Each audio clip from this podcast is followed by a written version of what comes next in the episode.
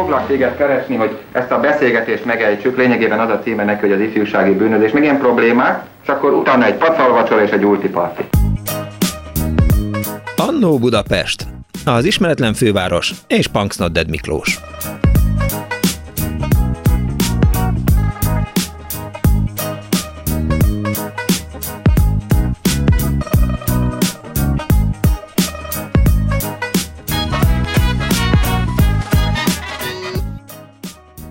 Napot kívánok, kedves hallgatók! Ez itt a Klubrádió, benne az önök alázatos narrátor, a Punksnodded Miklós, ami persze egy kicsit túlzás, mert hogy nem vagyok benne a rádióban, hanem szálláshelyemen vagyok, mert hogy a koronavírus járvány természetesen mindenbe beleszól, így beleszólt az Andó Budapestbe is, meg az én rádióban történő jelenlétembe is.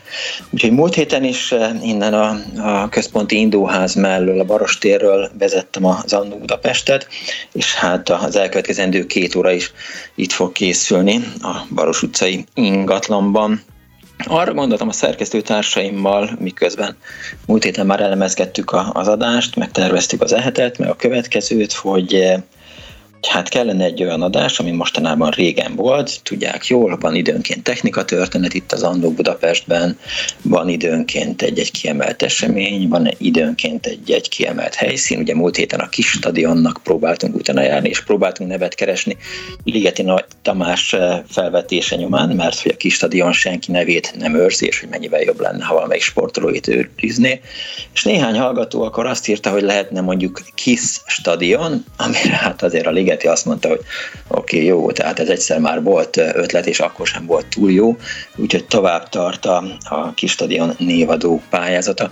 És a mai műsorban pedig egy városrészt szeretnék bemutatni azoknak, akik nem éltek ott, nem jártak ott, nem tudják hol van, és és ezen is vita volt, hogy amikor azt mondtam, hogy legyen Újlépótváros, akkor a szerkesztő társam azt javasolta, meg Pálinkás Huan, hogy, hogy 13. kerület legyen, és hogy legyen benne Angyalföld is. És mondtam, hogy nem, mert szerintem Angyalföld más, és Újlipótváros is teljesen más. Tehát, hogy ne keverjük össze a, a kettőt, majd egyszer nyilván lesz Angyalföld is, és akkor Dani barátom, aki onnan eh, aki hát ott nőtt föl, mondhattam azt, hogy onnan származik, de ez több béna lenne. Szóval, hogy Dani Angyalföldön nőtt fel, úgyhogy majd nyilván lesz egyszer egy Angyalföldadás, de ma Újlipót városról fog szólni az Annó Budapest, és a vonal túlsó végén, ja, mert mondom a telefonszámainkat, ha véletlenül valaki nem tudná, 24 06 95 3, vagy 24 07 95 3, írhatnak nekem SMS-t is a 06 30 30 30 95 3-ra, csak még nem kapcsoltam be az SMS falat, és már egy kicsit zavar is, mert akkor, amikor készültem eh, a német, nem tudom, hogy most itt van a vonal túlsó végén német Gábor, haló, megszakadt a német Gábor, tehát német Gábor valahol Csobánkán várja a hívásunkat, és biztos, hogy egy ideje már itt volt a, a vonalban, de hogy most nincs itt, és igazából ott rontottam el az SMS fal installálását, hogy eh, elkezdtem olvasni eh, azt a dolgozatot, doktori dolgozatot, amelyet német Gábor író írt, eh, amelynek címe az az, hogy Sidó nyaralás szépernő élményétől a rekonstruktív fikcióig, ez egy doktori értekezés, német Gábor 2018-ban írta, amiben azért kiderül az is, hogy neki miköze van Újlipót városhoz, miköze van az utcához, és miköze van Szépernőhöz. Nagy dolgozat, úgyhogy azok, akik nem tudják, hogy mit csinálnak az Annó Budapest után, természetesen hallgassák Bóta Gábor műsorát, de ha egy nagyon érdekes dolgot akarnak olvasni, akkor keressenek rá német Gábornak a, a doktori dolgozatára. Én nem értem a végére, de teljesen belemerültem, úgyhogy most megszólítom az íróurat. Hello Gábor, szia! Szia, szia, szia! Figyelj, ha most azt mondom, hogy te az SFE tanára vagy, akkor az mennyiben fedi a valóságot? tökéletes mértékben az vagyok ugyanis, tehát elég pontos meghatározás. Nyilván értem a kérdést, tehát a kérdés gondolom arra utal, hogy uh, van egyfajta nézeteltérés abban a tekintetben, hogy van-e vagy nincs oktatás az SZF, és én azok közé tartozom lévén, hogy oktatok az SZF-én, akik úgy gondolják, hogy van.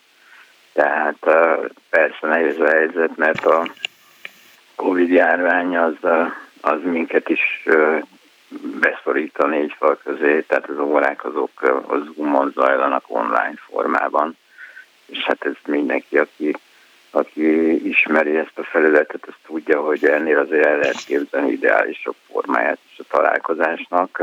Ugyanakkor egyébként technikailag meg mindenféle lehetőségeket rejt magában, amiket a kontaktórák nem föltétlenül.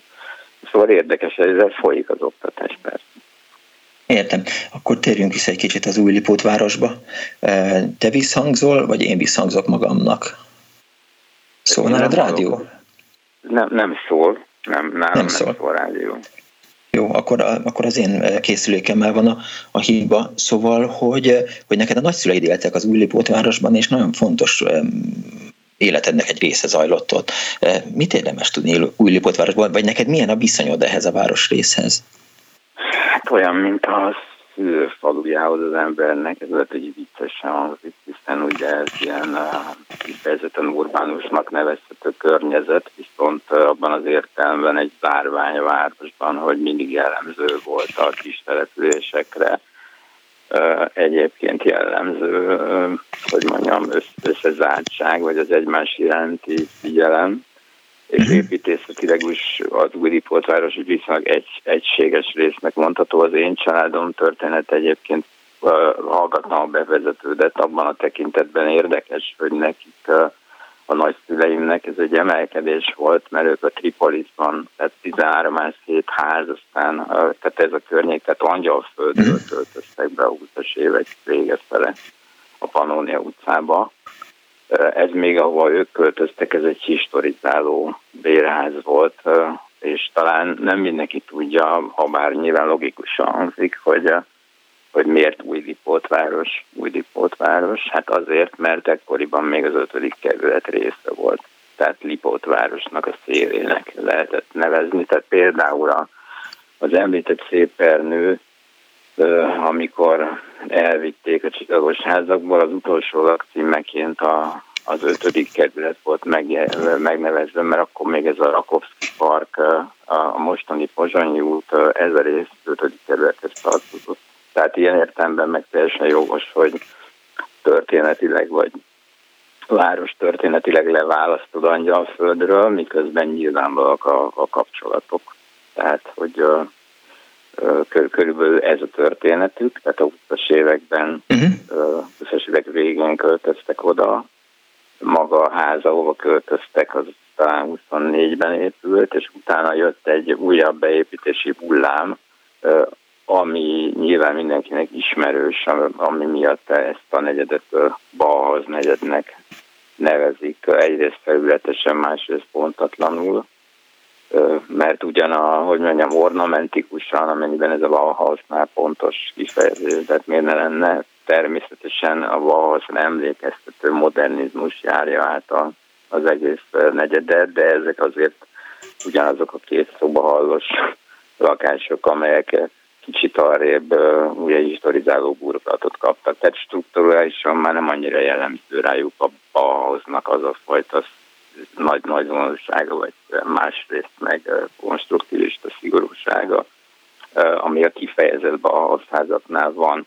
De mégis ennek az egész, egész város negyednek ad egy nagyon határozott karakter, amit hát lehet szeretni, nem szeretni, akik ott élnek, azok egyébként azt hiszem, hogy eléggé hűségesek, tehát valószínűleg nagyon sok olyan család van, amelyik az enyémhez hasonlóan generációkon keresztül lakott ott, ugye az apám is ott lakott, aztán én is laktam ott, mikor kicsi volt a lányunk, és most pedig az unokám is ott lakik, mert, mert egy másik újipoltvárosi házban élnek a, a, a, a lányom férje.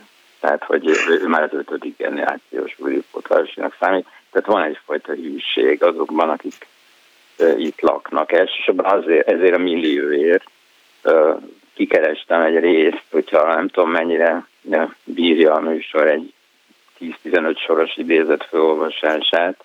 Bírja. Bírja? Persze.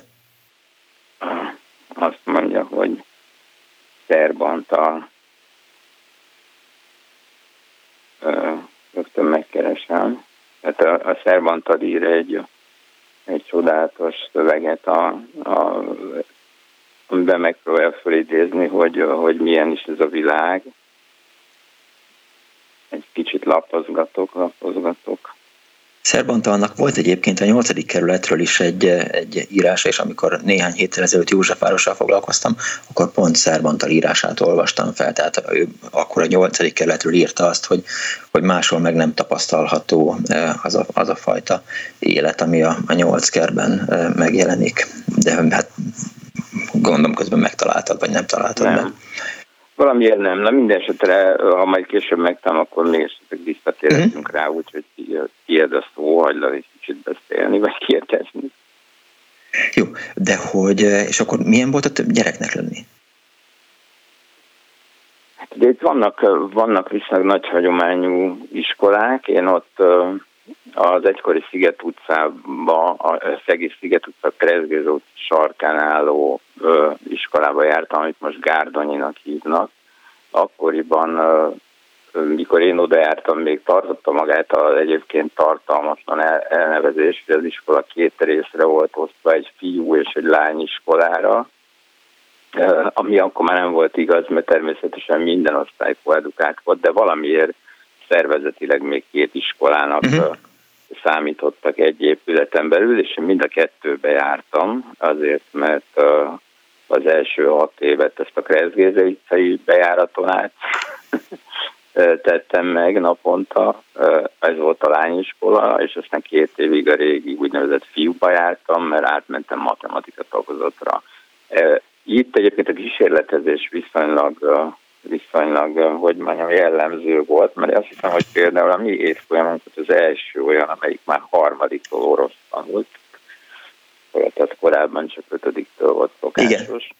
Igen. És aztán a, aztán a miénk volt talán a második olyan évfolyam, amelyik pedig hetedik, nyolcadiktól egy matematika tagozatra járt, és innen viszonylag egyértelmű út vezetett aztán a már valóban angyalföldinek számító Verzsényi Dániel gimnáziumban. Tehát ez egy ilyen viszonylag természetes útja volt a környéken élő gyerekeknek. Aztán volt az új sziget, amit talán ismerős azoknak, akik a párhuzamos történeteket olvasták Nádas Pétertől, illetve a visszaemlékezéseit, ahol szóban arról, hogy ennek az iskának a helyén jégpálya állt akkoriban a Pozsonyi úton, mint ahogy én is egy ilyen ö, szezononként fölöntött jégpályára jártam a Kreszbülze utca végén, ahol ugye fordul a villamos. Villamos, igen.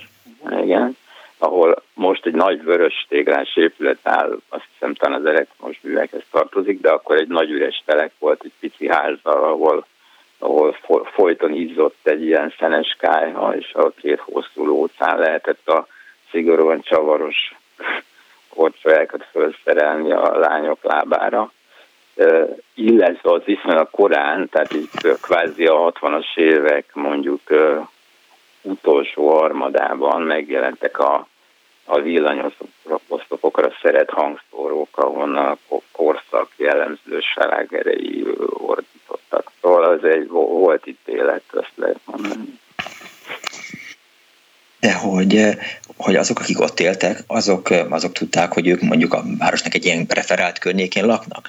Tehát, hogy összetartó, tehát mondjuk Angyalföldről jöttek át gyerekek Willipót városba, az iskolába jártak-e eh, más városrészből gyerekek, tehát egyetlen volt -e annak jelentősége, hogy az ember az Willipót városból jön a suliba, vagy, vagy ott nő föl? Hm.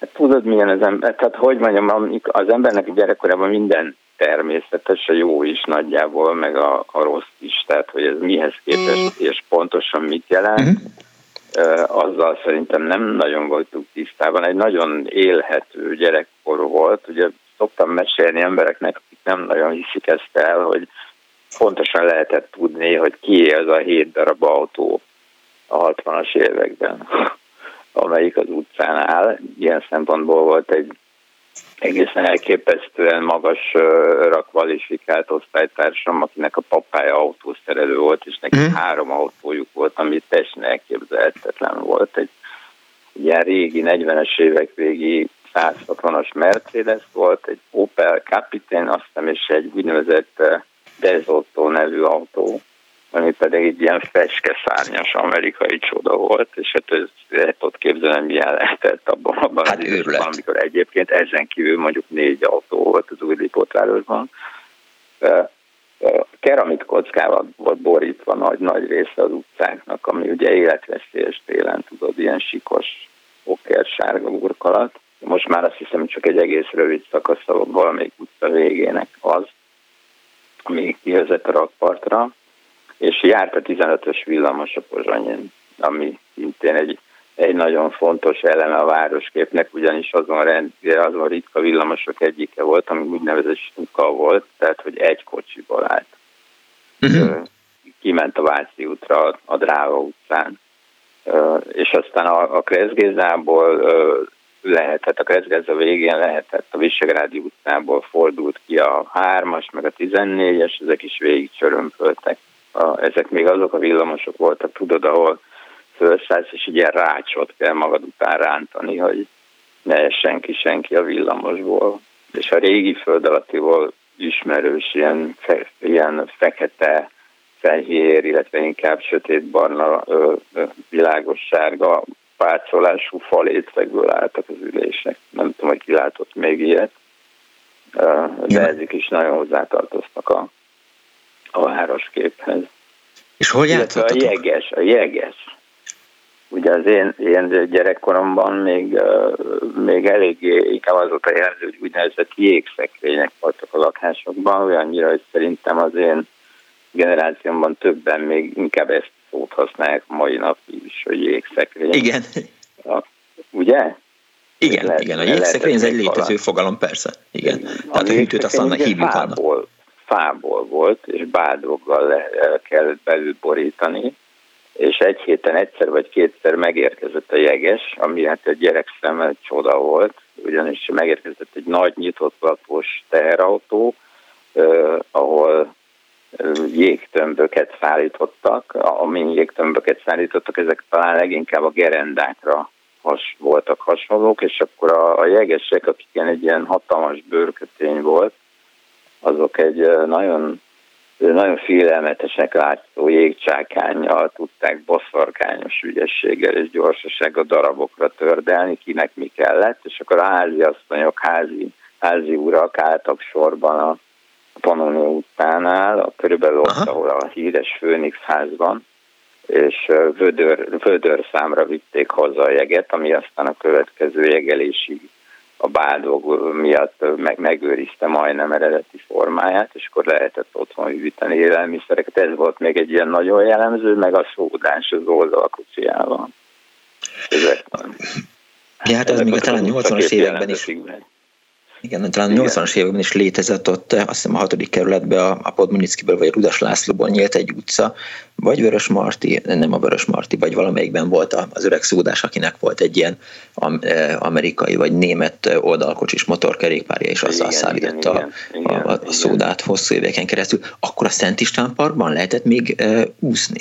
Volt még medence, amikor te gyerek voltál? Hát, hát igen, ott volt egy elég nagy, úsz, úszni szerintem soha nem lehetett, tehát ezt úgy kell elképzelni, mint a nagyon kicsi gyerekek számára rendes, randokon rendszeresített kis, úgynevezett kis medencét, tehát ezek szerint, ez a medence szerintem soha nem volt uh, mélyebb 40-50 centinél, de az kétségtelen, amikor egész kicsi voltam, még azért úgy bele-bele más ha jól emlékszem. Tehát aztán később ez inkább egy ilyen díszfunkciót vett föl, de a Szent István Park az maga talán a legfontosabb jelensége az új városnak. Ugye itt, itt az, e, az előbb említett, hogy mondjam, álba a hasszal ellentétben itt valóban áll egy nagyon nagy vonalú modernista épület, az se Bauhaus, de, de a korszak modernista építészetének egy nagyon jelentős példány ez a Hofstetter dományféle Dunapark ház, amit a három lépcsőházat fog össze, és érdekessége, hogy az eredeti tervek szerint a Hosztengelyén megfordították, hogy az a rész, amit most lát valaki a Pozsonyi útról, elvileg uh-huh. az volt a Duna felé tervezve, de mindenféle anomáliák miatt ezt valamilyen nem engedték meg a közmunkatanács, nem tudom mi volt pontosan, de hogy ez a, ez a tüdeje gyakorlatilag Budipot városnak, vagy valahogy egy, és hát egyébként pedig mindenképpen a centruma. Tehát, és ez a, ez a bizonyos ház az, ahol ez a, ez a, a bevezetőben említett részt az emberszakban, tehát a, a zsidó nyaralás lezajlik a tetőteraszon, mert itt ugyanis egy, egy nagyon impozáns tetőterasz volt, amit egy kertépítő nő tervezett meg, és itt úgynevezett terázó burkolat volt, és sziklakert és zukmányozók, tehát egy ilyen majdnem, hogy strand, hogy strandhoz hasonlatos képződmény volt a, a tetőteraszon, és ott, ott történik ez az epizódja a, a szépen ember szagának, ami, amivel én dolgoztam. Melyik volt a, vagy melyik volt a kedvenc épületed, ami már, már nincs a, az új Lipótvárosban, vagy ilyen fontos? Tehát ha beszélünk, oké, okay, volt a Szent István Park, volt a gimnázium, de hogy volt-e olyan, mhm. ami hát, hogy is mondjam, ilyen nagyon nagyon fontos hely volt, vagy, vagy ültél ott, vagy, vagy, vagy szerettél volna ott ülni? Hát abszolút a park, mert ahogy vége volt az iskolának, mi, minden, mi minden irányból elmentek a gyerekek a parkba focizni. Tehát ott az egy ilyen abszolút centrum volt a létezésnek. Tehát konkrétan ez a ház az, ami talán a, a legfontosabb épület számomra, mert nagyon sokat voltam a közvetlen környezetében. Inkább azt mondanám, hogy hogy ugye különös módon itt nem nagyon cserélődtek épületek, nagy, né, néhány fokhíjat még beépítettek, úgyhogy az eltűnés az inkább erre a két jégpályára, főleg arra, amire én jártam, erre, erre vonatkozik. Tehát az, az egy ilyen erős élményem, hogy, hogy ez egyszer csak nincs, egyszer csak egyik napra a másikra eltűnik, beépül. Tehát, hogy tulajdonképpen eltűnő épületre nem nagyon tudok beszámolni, jelenségekről igen, tehát például nem tudom, hogy hányan tudják azt, hogy hosszú ideig ennek a, ennek a városrésznek a fűtése, illetve jó néhány házban a fűtése az ter, termálvízzel történt, tehát be volt vezetve a termálvíz uh, egyszerűen a, az épületekben, ami ugye azért érdekes, mert hogy annak idején még a gázbojler előtti korszakban általában az emberek ilyen, ilyen henger alakú magas uh, réz meg vaskályákban melegítették a fürdésre szánt vizet, amit ugye fával kellett fűteni, vagy adott esetben kokszal vagy szénnel. Ugye ezt cserélte le a gázbojler korszak, de az Újlipótváros bizonyos házaiban termálvíz volt, ezért például az én gyerekkorom az nagyjából úgy nézett ki, hogy amikor nagyon jót akartak velem tenni, Uh-huh. Amikor a nagymamám kézen fogott, és átmentünk a, a mostani Hollán Ernő utca egyik házába, ahol az ismerősei laktak, akiknek volt egy kulcsuk a pincébe.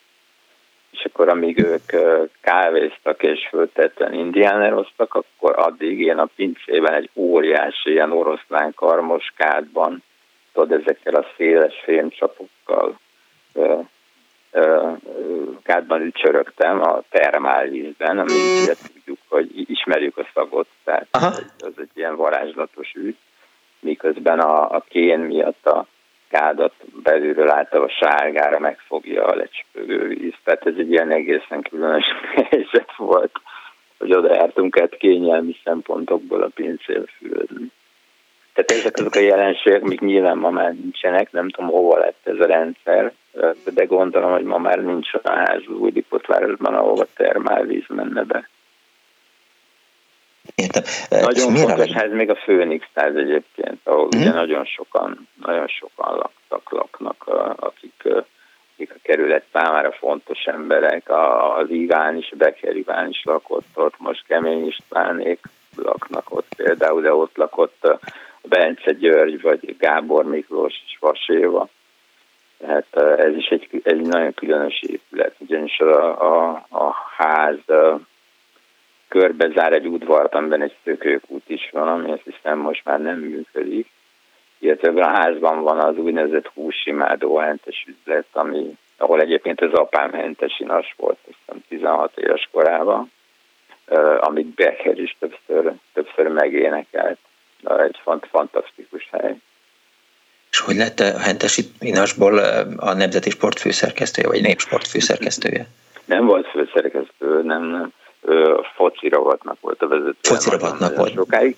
Hát ez egy kis közve, össz, hogy mondjam, közvetve köze van a, a kerülethez, ugyanis ő az elektromosban focizott az uglóban korábban, de ezt az elektromosban MB1 is kapus volt, uh-huh. és, és tüdőbeteg lett, a TBC-s lett, két évig volt nagyjából egy szanatóriumban, és abba kellett hagyni a versenysportot. És miután megszállott futballőrült volt, ezért, ezért legalább így a partvonal túloldaláról ott akart maradni a pályákon, és elég fiatalon elkezdett így aztán túlosításokat írni, és így beírta magát a akkori népsportba később, illetve korábban nemzeti később népsportba, és aztán gyakorlatilag a munkás életének a jelentős részét ott, ott, ott töltötte.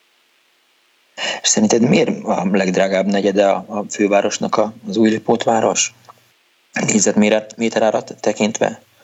Hát talán ezért, a, nem is tudom, talán egyrészt ezzel, a, ezzel az egységességért, a sok kis üzlet, a hagyományai, nem tudom, a fekvése, ugye minden közel van, vagy lehet mondani, egy közel van, a Margit, a Margit sziget, a rakpart, a, a park, ez egy viszonylag zárt és bejárható és szerethető hely, és talán, talán aki oda jön egyszer és él ott egy pár évig, az nehezen hagyja el, tehát azt képzelem, hogy relatíve nehezebb is ingatlant vásárolni, igen, az kétségtelen, hogy ott most már egészen elképesztő négyzetméter árak vannak, különösen a park és környéke, vagy maga a Pozsonyi út lett rettenetesen drága.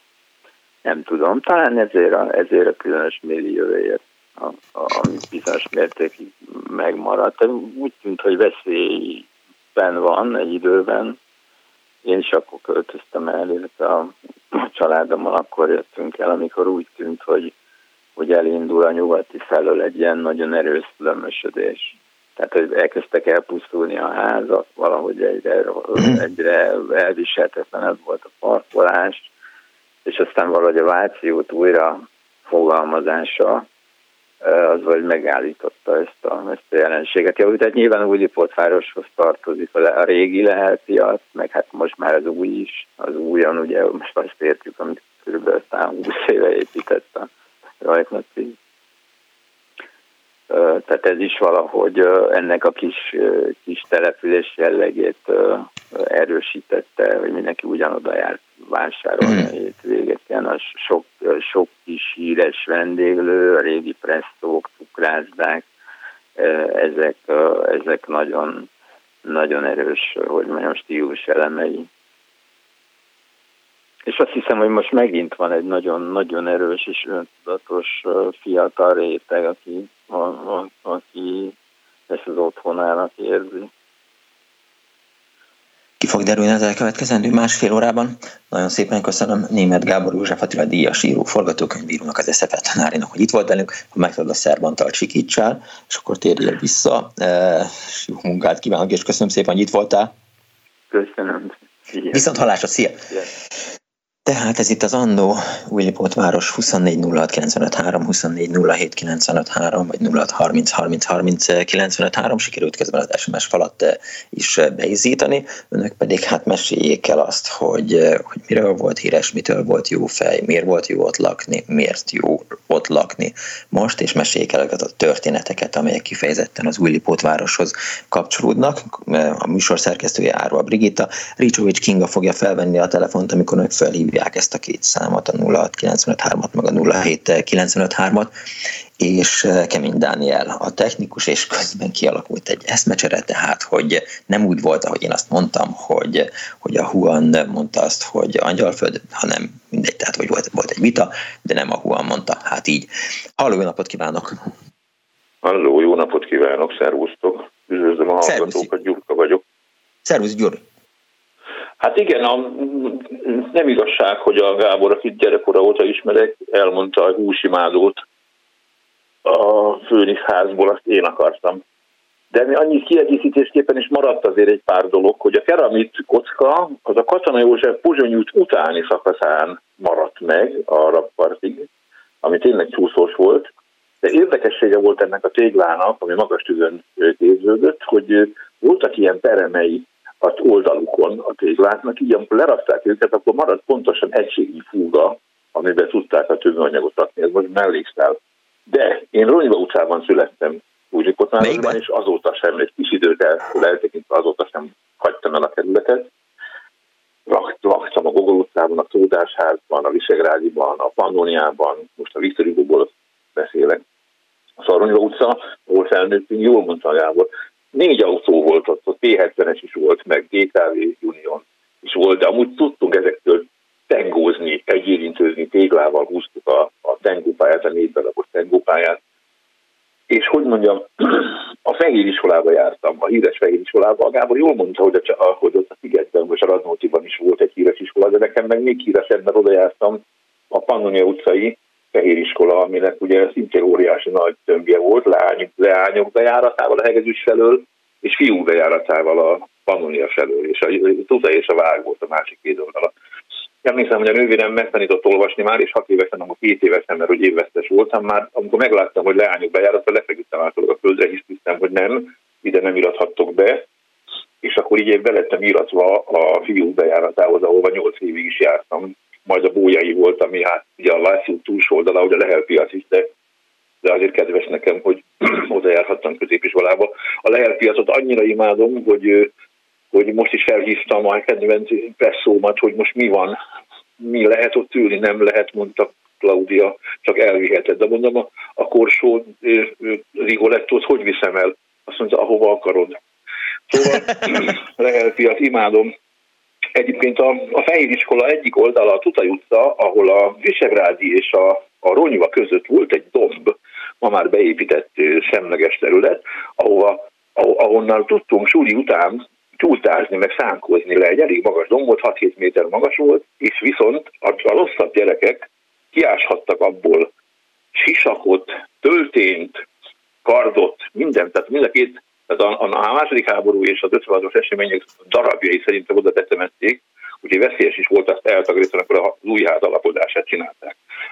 A Kressz befordult a villamos, igen, ezt Kern is megénekli, aki szintén a bújaiba járt. A Kezgénánál le tudtunk ugrani a lassú kanyarban, hogy, a, hogy, hogy megnézzük Sáska Géza állatpreparátor dolgát, amit a, amit a taxidermiában használtak rengeteget, a, szak, a szakértelmét Sáska Gézának, akkor a, a sárga-barna villamos, igen, a villamosnak bár sárga-barna volt a, a faülése, akkor muszáj mondanom még, hogy a Szaraton fűtőszekrénybe raktuk a jeget, amit kék-fehér Csepel teherautókon hoztak, és hát a Szent István parki foci. Hát én ott mind a két kerületben játszottunk 8-10 évig a Herszen utcában, ahol, ahol a híres zongorista nő asszonynak volt a, a lakása, ott volt a pinyőben, tartottuk a fekete-sárga csikkal be, befestett, hegesztett kiskaput, és 12-es meccsek voltak, és hatnál kapucsere a visszavágó hatos volt háromnál, a kapucsere vett, a világítás nem volt kiegyenlített. Szóval az Szent István Park nekem gyönyörűség. A Főnix házban lakott egyébként, ahol a Hentes van, a Hentesen van, lakott, és lakik most is a, legjobb rektorom a, a, a Egyetemről, Gergely István. Aztán nekem megvan dedikálva mind a három kötete a Bella úrnak, mégpedig a, az Újlipotváros építészete, és az Art Deco épületek gyűjteménye, és hát nagyon-nagyon szeretem nézegetni, még az a ház is benne van, lakom most.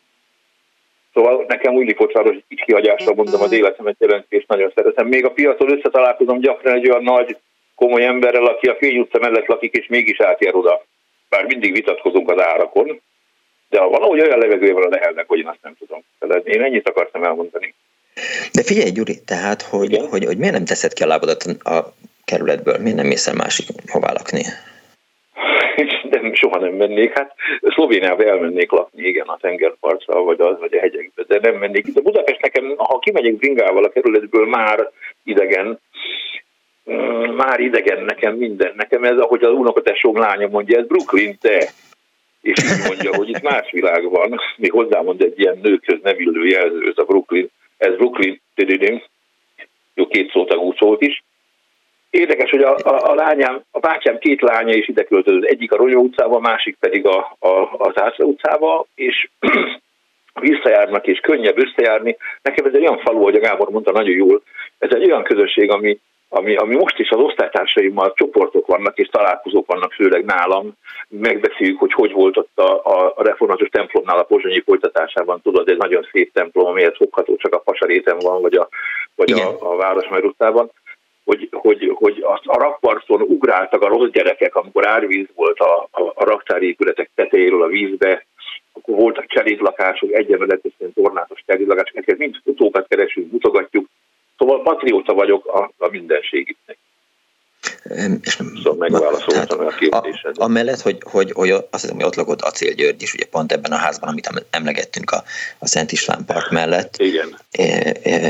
Nekem volt egy ilyen történetem, már nem tudom megmondani, hogy kitől hallottam, talán lehet, hogy, hogy Súlyok Miklós mesélte, hogy, hogy azért egyszer előfordult, hogy, hogy, hogy volt egy kátyú a Pozsonyi úton, és a, a miniszter úrért, miniszterelvtársért megjött a, az autó reggel, elvitte a, a minisztériumba vagy a pártházba, ahogy elhaladt az autó, abban a pillanatban megjelentek a, a, az javítók, és amikor este jött haza, addigra már eltűnt a kátyú. Tehát gyakorlatilag 10 óra alatt befejezték azt, amit egyébként mindenhol máshol nyilván egy hétig így eltökölgettek rajta. Van, ha jobban belegondolunk, bár nem kívánnék erre a területre átírni, a, a, a, az átkosban is így volt, és most is így van. Ez valószínűleg magyar sajátosság nem változik. Uh, jó, ezt most majd le, megpróbálom levezetni, hogy mire gondolsz, amikor ezt mondod. Én csak most így nem pontosan értem. Másoknak a, a terepet, jó? jó? Oké, okay, rendben van. Köszönöm szépen. És arra biztatom a hallgatókat, hogyha vannak fontos épületek, vannak fontos események, vannak fontos személyek, akkor mindenféleképp emlékezzenek meg róla, vagy meséljék el, hogy mit szerettek ott, milyen volt felnőni. Én, ahogy Kardos Józsi cikkeiből olvastam, 1934-35-ben keltezett cikkeket küldött át nekem a, a, a Józsi, de egészen 2012-ig voltak írások, az már látszott, hogy miközben vannak olyan újságcikkek, amelyek Becher Ivánnak hoz kötik a, a lipócia kinevezését, egy 1900 lipócia elnevezés használatát, már találtam egy 1936-os vagy 37-es Borszemjankót, amiben már Lipóciának nevezik új Lipót várost, de hát természetesen tartsa is a nevét, önök pedig próbálnak meg hívni bennünket, vagy vagy telefonáljanak, vagy írjanak SMS-t a 06 30 30 30 95 ra vagy hívják a 24 06 95 3 24 07 95 3 de az is lehet, hogy mindenki eh, nem tudom hol van, kimentek valahová, de mesélnek eh, adott esetben arról a Lipócia taxiról, ezt én sosem hallottam róla, hogy volt egy olyan eh, szolgáltatás, hogy hogy valaki ott lakott, és gyakorlatilag ezt Cipiades Erzsébet írt róla, Lipócia taxia 62 éves, és úgy hívják, hogy Adler Péter, egy kávéra, meg egy kis beszélgetésre a Lipócia bistróba megy. Erről írt 1900, 2012-ben egy cikket, és le is van fényképezve ez a taxi, de hát én erről nem tudtam, ha nem küldi a Kardos József cikket, akkor biztos nem tudtam volna, de hát nyilván vannak ilyen titkai még az Újlipót városnak, hiszen azt volt, amikor még Sallai meg Fürst utca volt, nekem az egyik barátom lakott ott, úgyhogy meglehetősen sok időt eltöltöttem, nekem csoda volt, és időnként nem értettem, hogy hogy emberek miért költöznek oda, de most megpróbáljuk kideríteni. Például van egy cikk, eh, amely 1937-ben kelteződött, Vendetta az Willipót városban ez a címe, és eh, hát arról ír, hogy hogyan játszanak meg, eszetlenkednek a, a gyerekek. Egyébként a parkban történtekről ír a Rakovszki parkról, Rakovszkinak hívták a közmunkatanácsnak az elnökét, és akkor, eh, amikor eh, döntést hozott arról, hogy, eh, hogy az ott kialakított park az, az elkövetkezendő néhány millió évben az csak park lehet, és történet mellett, mellett építkezhetnek, de a park az maradjon eredeti formájában, akkor volt olyan javaslat, hogy Rakovszki park legyen, ő ezt a felajánlást elutasította, akkor egy ideig Lipótvárosi parknak hívták, vagy új Lipótvárosi parknak, és aztán végül Szent István park lett a neve. Neked meg biztatom, hogy, hogy hívjanak és telefonáljanak. Halló, napot kívánok! Jó napot kívánok! Halló! Velem beszél? Róna Robert vagyok. Jó napot! Jó napot! Tessék beszélni! Értettem. Érdekes riport üde, vagy illetve riport sorozatuk van, ez a Willipót városra vonatkozóan szeretnék a dologhoz hozzászólni. Közel 75 évet éltem az Willipót városban. Igen, sok, hogy úgy mondjam, emlékem van. 1946. április 1-én költöztünk be a szüleimmel a, uh-huh. az akkor még 5. kerület Csáki utca egyik lakásába. Az nem ilyen Bauhaus ház volt, de, de hát végül is a Csanádi utca és a Hegedűs későbbi Hegedűs utca sarkán éltem le az életemnek kb. 50 évét Kicsit távolabb költöztem mind a mai napig, de nagyon sokan ismernek engem a kerületből, mert üzletünk volt, egy bőrdíszműves üzlet, amit az édes uh-huh. szüleim kezdtek el, hogy úgy mondjam, üzemeltetni, még 1953-ban.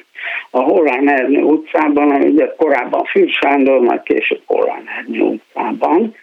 És, és én a Pannonia utcai általános iskolába jártam iskolába, 8 éven keresztül, majd nem nagyon messzire kerültem onnan, a Huba utcába, ami már Angyalföldnek számít, ott jártam vendéglátóipari technikumba, ami az érdekessége az volt, hogy az iskola egyik emelete az, vagy másfél emelete a vendéglátó technikum volt, a másik másfél emelete pedig a Bersenyi gimnázium.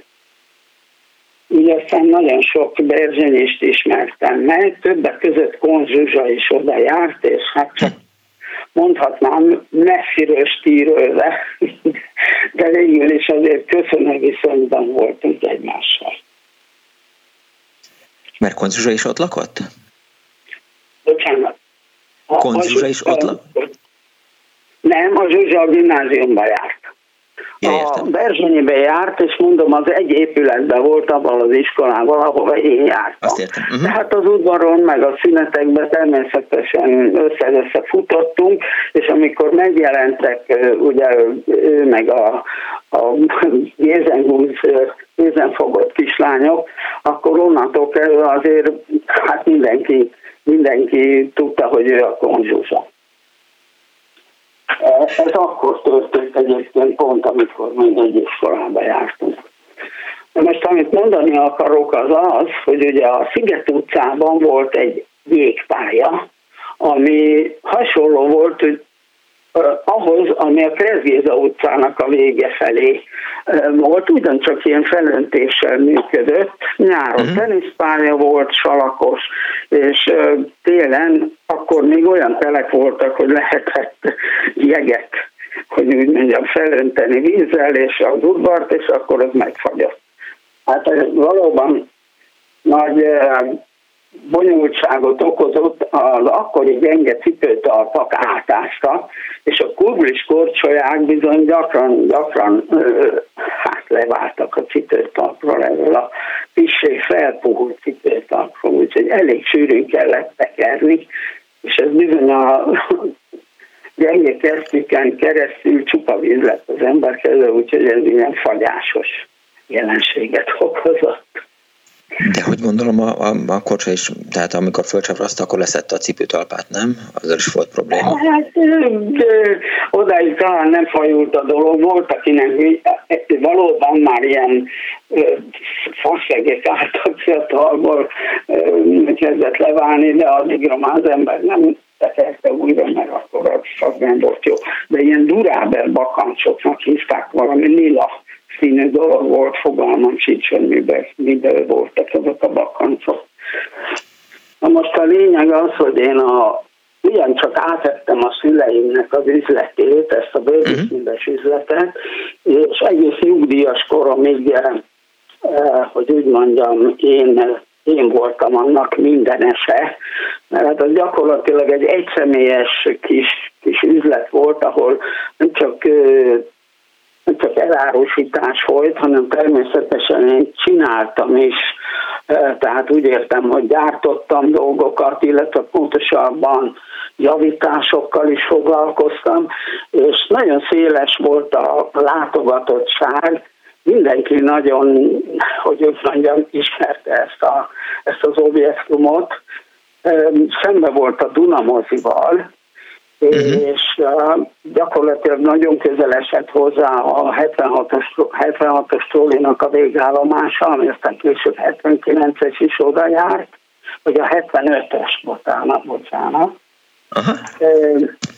Igen, a, a budai nagyantalba a 75-ös és a 76-os is megállt, illetve végállomásuk lett ott.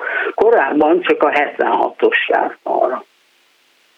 És is a ennek következtében, ennek következtében nem csak az új Lipót városból lettek ismerőseim, hanem majd nem a félvárosból. Ja, mert hogy eljöttek önhöz, mert meg volt megfelelő közlekedési eszköz. De végül is aztán miért hagyta el a negyedet? Hát én csak azért hagytam el a negyedet, mert valóban megnehezedett a parkolási rendszer, és túlságosan zajos lett ez a, ez a sarok, ahol laktunk. Itt Aha. elment a 76-os troli oda-vissza először, tehát úgy értem, hogy akkor a, a Csanádi utca az két irányú volt, és a ház, amiben laktam, jó lehet a Hegedűs Jogó utcából volt a bejárata, de maga a ház frontja, hát egyik frontra valóban a Hegedűs Jogó utcára nézett uh-huh. sarokházként, és a másik frontja pedig a Csanádi utcára nézett ki. Mi az első emeleten laktunk? Mondom, pont alattunk át meg egyébként a troli,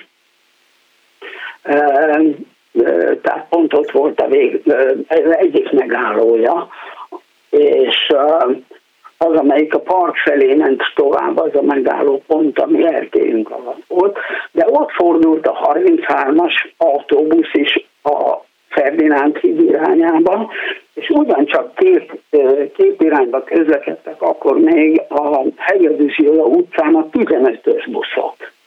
Igen. Úgyhogy, úgyhogy ilyen csak sűrűn megálltak a buszok, ott mindegyiknek megállója volt, kinyitották az ajtót, bemondták, vagy nem mondták, de tök mindegy, becsapódott az ajtajuk, és, és ez bizony, ez bizony bár, meg, bár hozzászokni hozzászoktunk, de a, a zaj azért a zaj. Úgyhogy lassacskán úgy döntöttem, hogy egy kicsit csendesebb lakóparkba költözök. De ott gyávaság. Hát ne haragudjon, de hát ez, tehát elcserélni egy jó új várost egy lakóparkra, hát ilyen kis apróságokkal nem kell foglalkozni, hogy zaj van, tehát a Barostéren is zaj van, aztán kész. Nos, ennek, ennek ez csak az egyik oka.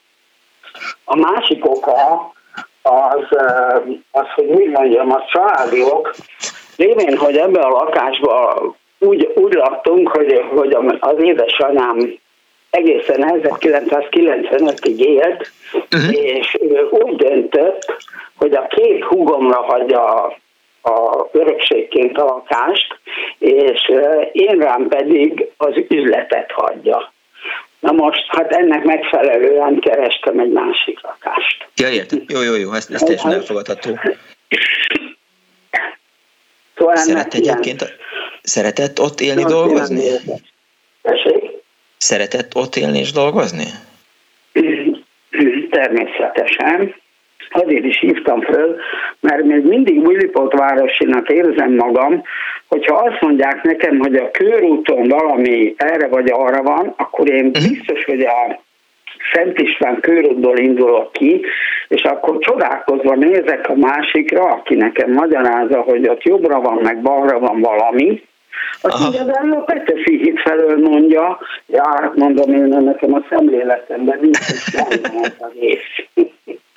Ja, ez teljesen érthető. Úgyhogy Hát ez olyan, hogy ugye, ugye én csak úgy tudom meghatározni, hogy, hogy a Hegedűs Gyula utca az észak-déli irányú, a Csanádi meg déli, vagy keleti és nyugati irányú. Ebből indulok ki, ez nekem az iránytű. Akkor végül is az új Lipótváros olyan, hogy hogyha az ember egy kicsit igyekszik, akkor megszületik ott, és nagyon ki se kell tenni a lábát, ha egy kis szerencséje van, és ott tud meghalni. Hát egy kis szerencsében, ez így igaz. Hát majdnem így történt, de tényleg úgy, úgy tekintem mind, mind, mind, mind a mai napig magam, mint aki, mint aki újlipótvárosi, hm. mert egyébként szerencsére, ha és elő szoktam fordulni, nem lakunk olyan nagyon messze, hát, tulajdonképpen azért nem diszidálunk, ha úgy tetszik világ végére, mert felszállok egy 75-ös trollira itt a Dózsa György útnál, és, és lemegyek a Szent István Parkba, ott szoktunk sétálni a feleségemmel. De jó. Én keresztül szoktam szaladni. Összefutunk, mindjárt, mindjárt cserélünk híreket a gyerekekről, unokásról, mindenkivel. Egyébként Zsinagógába is oda járok, a Hegedűs utcában. Úgyhogy... Értem. Köszönöm szépen, hogy hívott. Szívesen. Viszont hallásra. Hallani a riportot. Viszont hallásra. Viszont hallásra. 24 06 95 3, 24 07 95 3 az Annó Budapest ma, Újlipót kódorog, Salai Imre utca, Fürst utca, Csanádi utca, a Kreszgéza vége, ahol fordul a villamos, eh, és jó történetek vannak. Halló, jó napot kívánok! Jó napot kívánok, én vagyok vonalban? Kész csak ön. Tudom, hogy annó Újlipótváros, de én egy friss történetet szeretnék elmondani, hogyha szabad, és próbálom belesűríteni nagyon gyorsan a hírekig. Én is itt lakom az új Lipótvárosban, és itt ugye tulajdonképpen két Szent István park van, az egyik a nagy, amit mindenki úgy hív, és körbe van kerítve, és este bezárják. Vele uh-huh. szemben pedig van egy másik park, amit Igen. mi úgy hívunk, hogy kis, kis Szent István park. Ebben a parkban, ez a Csanádi utca vége és a Nagy Szent István park közé ékelődik be. Valaha itt ugyanolyan parkszerű volt, mint a nagy park, tehát emberek feküdtek a füvőmplébe, terítettek le és használták az egész parkot, de mint megtudtam, mert régóta járok utána, csak senki nem akarja meghallani, hát ha majd most, mint kiderült, kb. tíz évvel ezelőtt a közterület fenntartó ezt bekerítette, tehát a parknak az összes zöld füves részét bekerítette ideiglenes drótkerítéssel. Tehát ebben a parkban van két játszótér, azon kívül két betonsétány padokkal, és a négy sarka lenne ugye a park maga, ami zöld és fák vannak és fű. Na most ez a fővárosi fenntartásban van ez a park is, mint a nagy, és mint kiderült, a közterület fenntartó ezt valamikor tíz évvel ezelőtt ideiglenesen bekerítette, hogy füvesít, vagy nem tudom mit csinál, és mhm. ez azóta úgy maradt. Tehát a park négy sarka, tulajdonképpen a zöld terület, az le van zárva, le van lakatolva, és oda se ember, se állat a lábát be nem teheti. Én próbáltam emiatt már fűnek, fának levelet írni, telefonálni, méltatlankodunk mindig, a lakók gyakran lefeszítik a drótot, lakatot, nem tudom micsodát, amivel elzárják előlünk ezt a területet, uh-huh. de aztán valaki mindig visszalakatolja. És szóval akkor, amikor ugye a jelszó a zöld Budapest, és mindent megtesz az új városvezetés, hála Istennek azért, hogy ez egy zöld város legyen, aközben a meglévő zöldeket meg elzárják az emberek elől. Szóval ez, ez teljesen komolytalaná teszi, teszi a zöldítést. Mit gondol erről?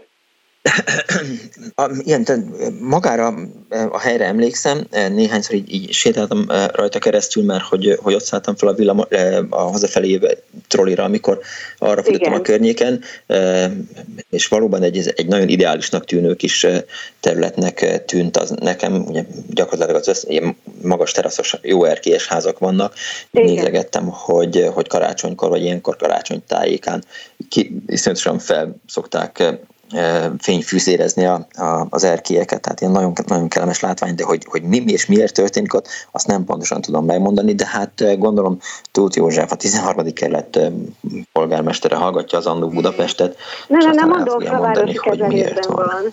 Hát fővárosi kezelésben van, és már én levelet is váltottam, üzenetet, és aztán nem Aha. akarom hosszasan elmondani, hogy mit válaszoltak, de a lényege az volt, hogy maradjunk vesztek, mert csak letaposnánk a füvet, írta a főváros egyik osztályvezetője, akinek ez a hatáskörébe tartozna, hogy felszólítsa a közterületet, hogy a közterület fenntartót, hogy bontsa le ezt az ideiglenes kerítést. Most én azt sejtettem, hogy itt ezt mi most nem fogjuk megoldani, csak hogy hát, ha valakihez eljut, főváros, mondom, nem kerület, Uh-huh. Már mindennek Jó. utána ástam, és már azt is tudom, az a legenda járja, hogy ott lakik az egyik házban, az egyik ismert celeb, és az ő feleségét zavarta az parkban, és azért kell, de hát nem tudom, biztosan nem igaz, nem tudom, de mindenesetre mindenki ezt a történetet meséli, és mindenki elégedetlen és felháborodott, és nem tudunk mit csinálni, egyszerűen elzárják elődünk a zöldet. Értem. Szerintem Újlipótváros teli van celebekkel, köszönöm szépen, hogy hívott. Hírek jönnek. Kész a viszont hallásra. Az annóból egy kicsit napi vizekre vesztünk, de a hírek után folytatjuk. 24 06 vagy 24 SMS-ben 06 30 30 30 jöjjenek és meséljenek történeteket híres emberekről, celebekről, régiekről, meg újakról.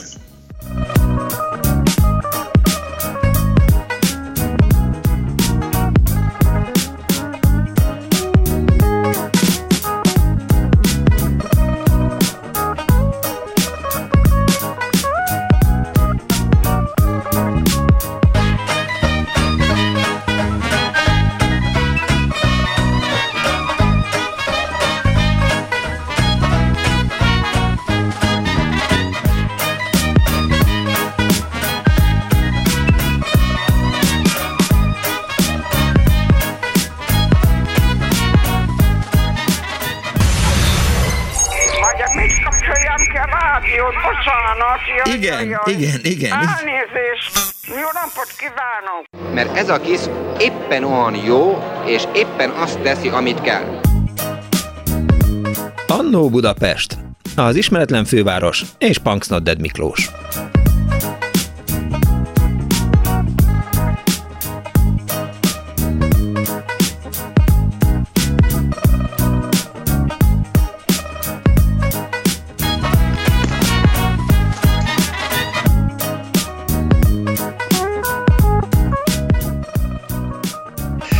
Jó napot kívánok, kedves hallgatók! Jó reggelt kívánok a most éveledőknek! Ez itt a Klubrádió benne az Annó Budapest az önök alázatos narrátorával, Punks Nodded Miklóssal.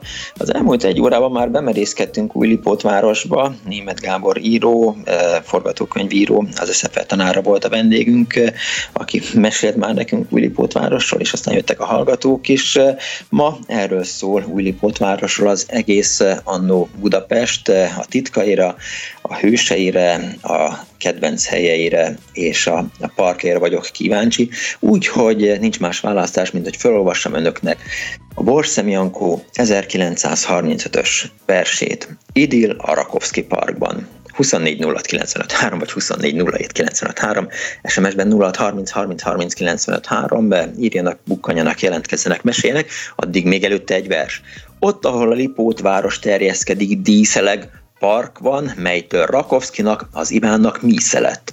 Rakovszki park volt a neve ezen parknak évekig, amíg Rakovszkinak hívták a közmunkák elnökit. Miért volt-e park Rakovszki park, amely emlék ma már csak Nyilván ez volt Ivánsága a közmunkatanácsnak. No de elment a Rakovszki, és Besenyei Zénó jött, és a Rakovszki, Rakovszki park fája ahány csak volt felnyögött. Besenyei az új elnök alig ült le már adott a közmunkatanácsának grandiózus programot, szólt az Énó, elkapva őt tanácsadásnak heve, Lipót városi park lészen a Rakovszki park neve. Lipócia lakóinak öröme már mennyei, lesz közmunka, hisz mint látni, nem lazsál besenyei, írta Hesz Ferenc 1935-ben. Halló, jó napot kívánok! Bosnyák Miklós vagyok, ha én vagyok. Ön, jó napot kívánok! Jó napot! Mondhatom? Persze! Ö, elsősorban a német Gábort szeretném csak igazolni, aki hát kicsit nagyképűen hangzik tőlem, de kollégám, és már hogy nem író vagyok, hanem együtt tanítunk a Színház és Filmművészeti Egyetemen, és megdicsérem a Gábort, mert az emlékezete az egyszerűen tűpontos. A, a, a, az utolsó keramit kockától kezdve a vízmelegítőkig, amit elmondott, az minden a nagy lexikonba való. Egyetlen egy hibát találtam benne, mert végighallgattam, hogy az acélelvtárs, az csak az élet, ő csak az élete legvégén lakott a Szent István, a Pozsonyi út és a Viktor Hugo utca sarkán, a Dunapark kávéházzal szemben. Korábban a Balzak utca legvégén, természetesen a Szent István parki legvégén lakott, uh-huh. és, ő volt az, és ő volt az egyetlen vezető, aki mondjuk politikai bizottsági tag volt, azt hiszem, meg kulturális pápa, és ő volt az egyetlen, akinek a neve Acél Györgyként benne volt a telefonkönyvben. És föl lehetett őt hívni. Én nem hívtam föl. Az acéleltásnak a háza, hát nem a háza, hanem az, az a ház, ahol lakott, még arról híres, hogy vele szemben a Bazag utca másik oldalán, és szintén a végén, a Szent István Park uh-huh. terüli végén, volt egy ilyen nagyon-nagyon régi, hát ma már ezek nincsenek, ezek a sárga-zöld postai ö, telefonfülkék. Igen. Talán még van, aki emlékszik rá. És az a telefonfülke, az arra, a, a, a, arra, arra mindig nagyon vigyáztak, hogy működjön.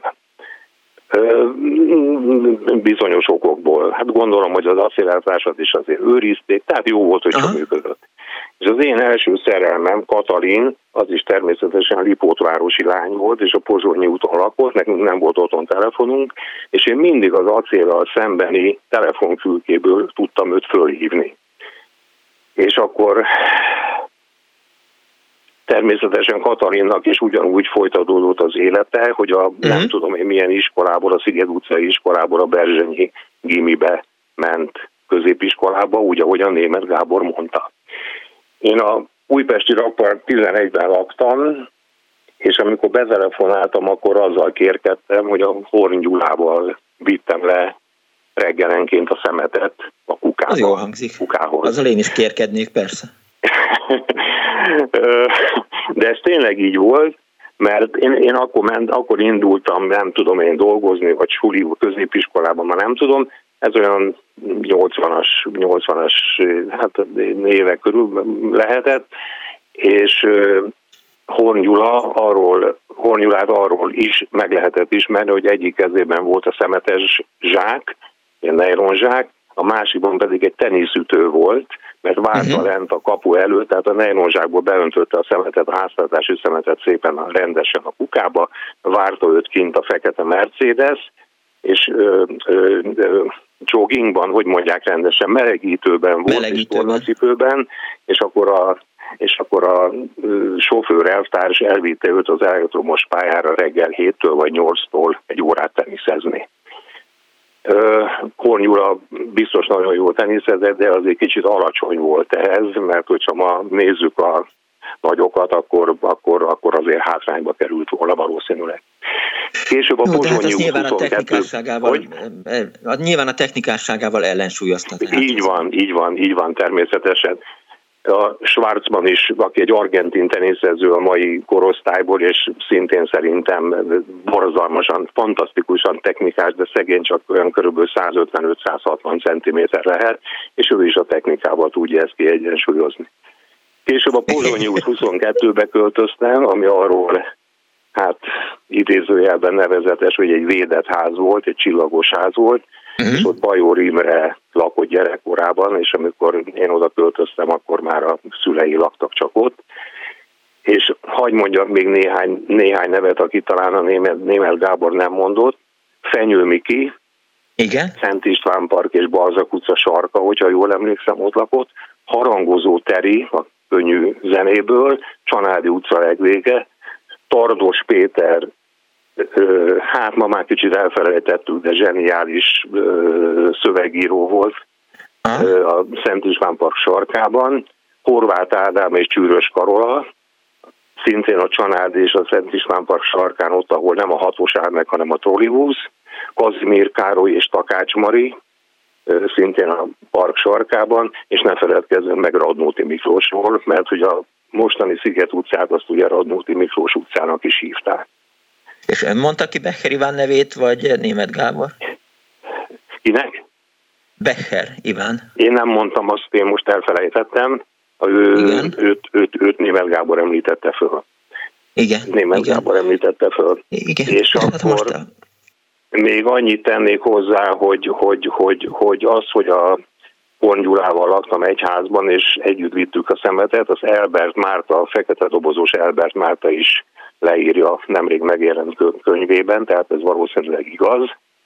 És Németh Gábort igazolom a kori pályák tekintetében, annyit tennék még hozzá, hogy úgy emlékszem, hogy kettő forint volt egy fölcsatolás, mert ugye még nem Mhm. voltak ilyen hoki cipők, hanem ugye vittük gyerekek egyik kezünkben, meg másik kezünkben a jobbas, meg a balos korcsolyát, és akkor két forintért csatolták Mhm. föl, és a végére hagytam egy mondatot, hogy a keramit kockás Pozsonyi úton ugye járt az 15-ös villamos, ahogy a Gábor is mondta, és a ö, első megállója a Jászai Mari tértől az a Radnóti Miklós utca volt, és utána a Viktor Hugo utca. És volt egy kalauz, aki a Viktor Hugo, Viktor Hugo utcai megállót úgy konferálta be, hogy ötödik Hugo utca következik. És ezt soha nem fogom elfelejteni. Értem. Hát nagyjából Köszönöm ennyi. szépen. Köszönöm. Én is köszönöm, minden jót. Viszont hallásra. 24 06 95 3, 24 07 95 3, aki járt valaha is Acél Györgynél, az vagy igazolja, vagy cáfolja azt a városi legendát, vagy nem városi legendát, hogy egyszer a Dunai Vasműtől eh, kapott egy terepasztalt, Acél Györgyről lehet tudni, hogy, hogy rendesen szítta a cigarettát, vagy legalábbis dohányzott, és eh, hogy kapott egyszer eh, a Dunai Városi Erőműnek a, a maketjét megkapta, amin ha megnyomott egy gombot, akkor a, a, a vasműnek az egyik kéményéből egy kis láng tört elő, és azzal rá tudott gyújtani. Acél György. Ezt én valahova egyszer leírtam, de, de lehet, hogy akkor is csak alsamra ütettem, és behalúztam ezt a történetet, szóval mindenféleképp hívjanak, vagy írják meg, hogy ez így volt-e. Halló, jó napot kívánok! Halló! Halló, jó napot! Hello, Tessék beszélni! Gábor vagyok, német megint. Ja, hello, hello, hello, szia, teniszeztek a, a, a azért más után váltunk arra egymásra, adogattak egymásnak? Jó, jó, jó. Igen, így van, így van. Hogy jó volt a Miklós hallgat, én most meg én szeretném őt visszaigazolni, mert Na jó, valóban a, az ötödik hugós uh, kalauzra én is emlékszem. Igen, Az nagyon szép. csodálatos, felejthetetlen. Egyébként azt hiszem, hogy a Heller Fehér házaspár is ott lakott egy időben a, a parkban, és a Feny, Fenyő Mikit meg nagyon jó, hogy előhozta, mert egyébként a hungári együttes több tagja is tudtam, alatt a, a közvetlen környéken, környéken lakott, és hogy megtaláltam aztán mégiscsak ezt a rövid szerbantal idézetet, ezért gondolom, de jó. hogy meg, megosztom mindenkivel, tehát ez a Oké, Marslakók Budapesten uh, című kiskötetben van. Olvasom, és mikor fiatal voltam, ez a városrész kerítésekből állt. A kerítések, ahol kutyák ugrottak ki féltesttel, ugatásuktól az ember megcsúszott az út jegén, felkelt és szégyelte magát. De azért szép volt, és messzire ki lehetett sétálni Újpest felé, amelyet csak a mesékből és félelmekből ismertem. uh-huh. Ma itt vannak a leglaposabb modern paloták. A palotákban fiatal pszichoanalitikusok teretik, teregetik ki egymás lelkét a diványokon, a bridge délceg amazonjai ábrándoznak hófehér fürdőszobák mélyén, rendkívül intelligens magántisztviselők Moszkvát fogják a rádión. Téli vasárnap az egész városrész hosszú fadarabokkal zarándokol a Svábhegy felé, otthon csak az előzvegyült borbély marad. Minden modern és egyszerű és tárgyilagos és egyforma itt.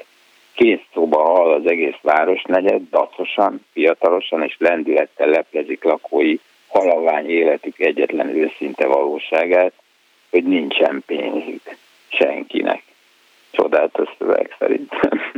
Nagyon. A Én meg még- intelligens magántisztviselők, akik Moszkvát fogják rádión. De nem az, csak hogy, ezért, hogy, hogy hallgattalak szövegedet, és még belehelyeseltem magambat Szerbantal szövegében, mekkora hülye vagyok. Na mindegy. Jó, nagyon szépen köszönöm német Gábor. Viszont hallásra. Szia! Halló, jó napot kívánok! Halló, jó napot! Üdvözlöm, Halló, hallgatom. Béké Zoltán vagyok. Jó napot! Több 20 éve a Főnix ház boldog lakója vagyok, és a Főnix házban lévő húsimádók boltjának igen lelkes vásárlója. Azért jelentkeztem, mert két a villamos közlekedéssel kapcsolatban elhangzott hírt, vagy információt szeretnék pontosítani. Da. Egyrészt úgy emlékszem, hogy a Váci úti villamosok, meg talán a Lehel úti villamosok is, amikor a Balzak utcába befordultak a Váci útról, akkor nem a Kreszgéza utcán, hanem a Visegrádi utcán jöttek föl a Kádár utcáig, és a Visegrádi és a Kádár utcán sarkán volt a végállomásuk. A Kádár utcából fordultak vissza a Váci útra visszafelé. Uh-huh. A másik apró dolog, hogy a 15-ös villamos, amelyik igen a Pozsonyi úton eh, eh, ment, ott az első megállója nem a Sziget utcánál, hanem a Balzak utcánál volt. De ez apróság.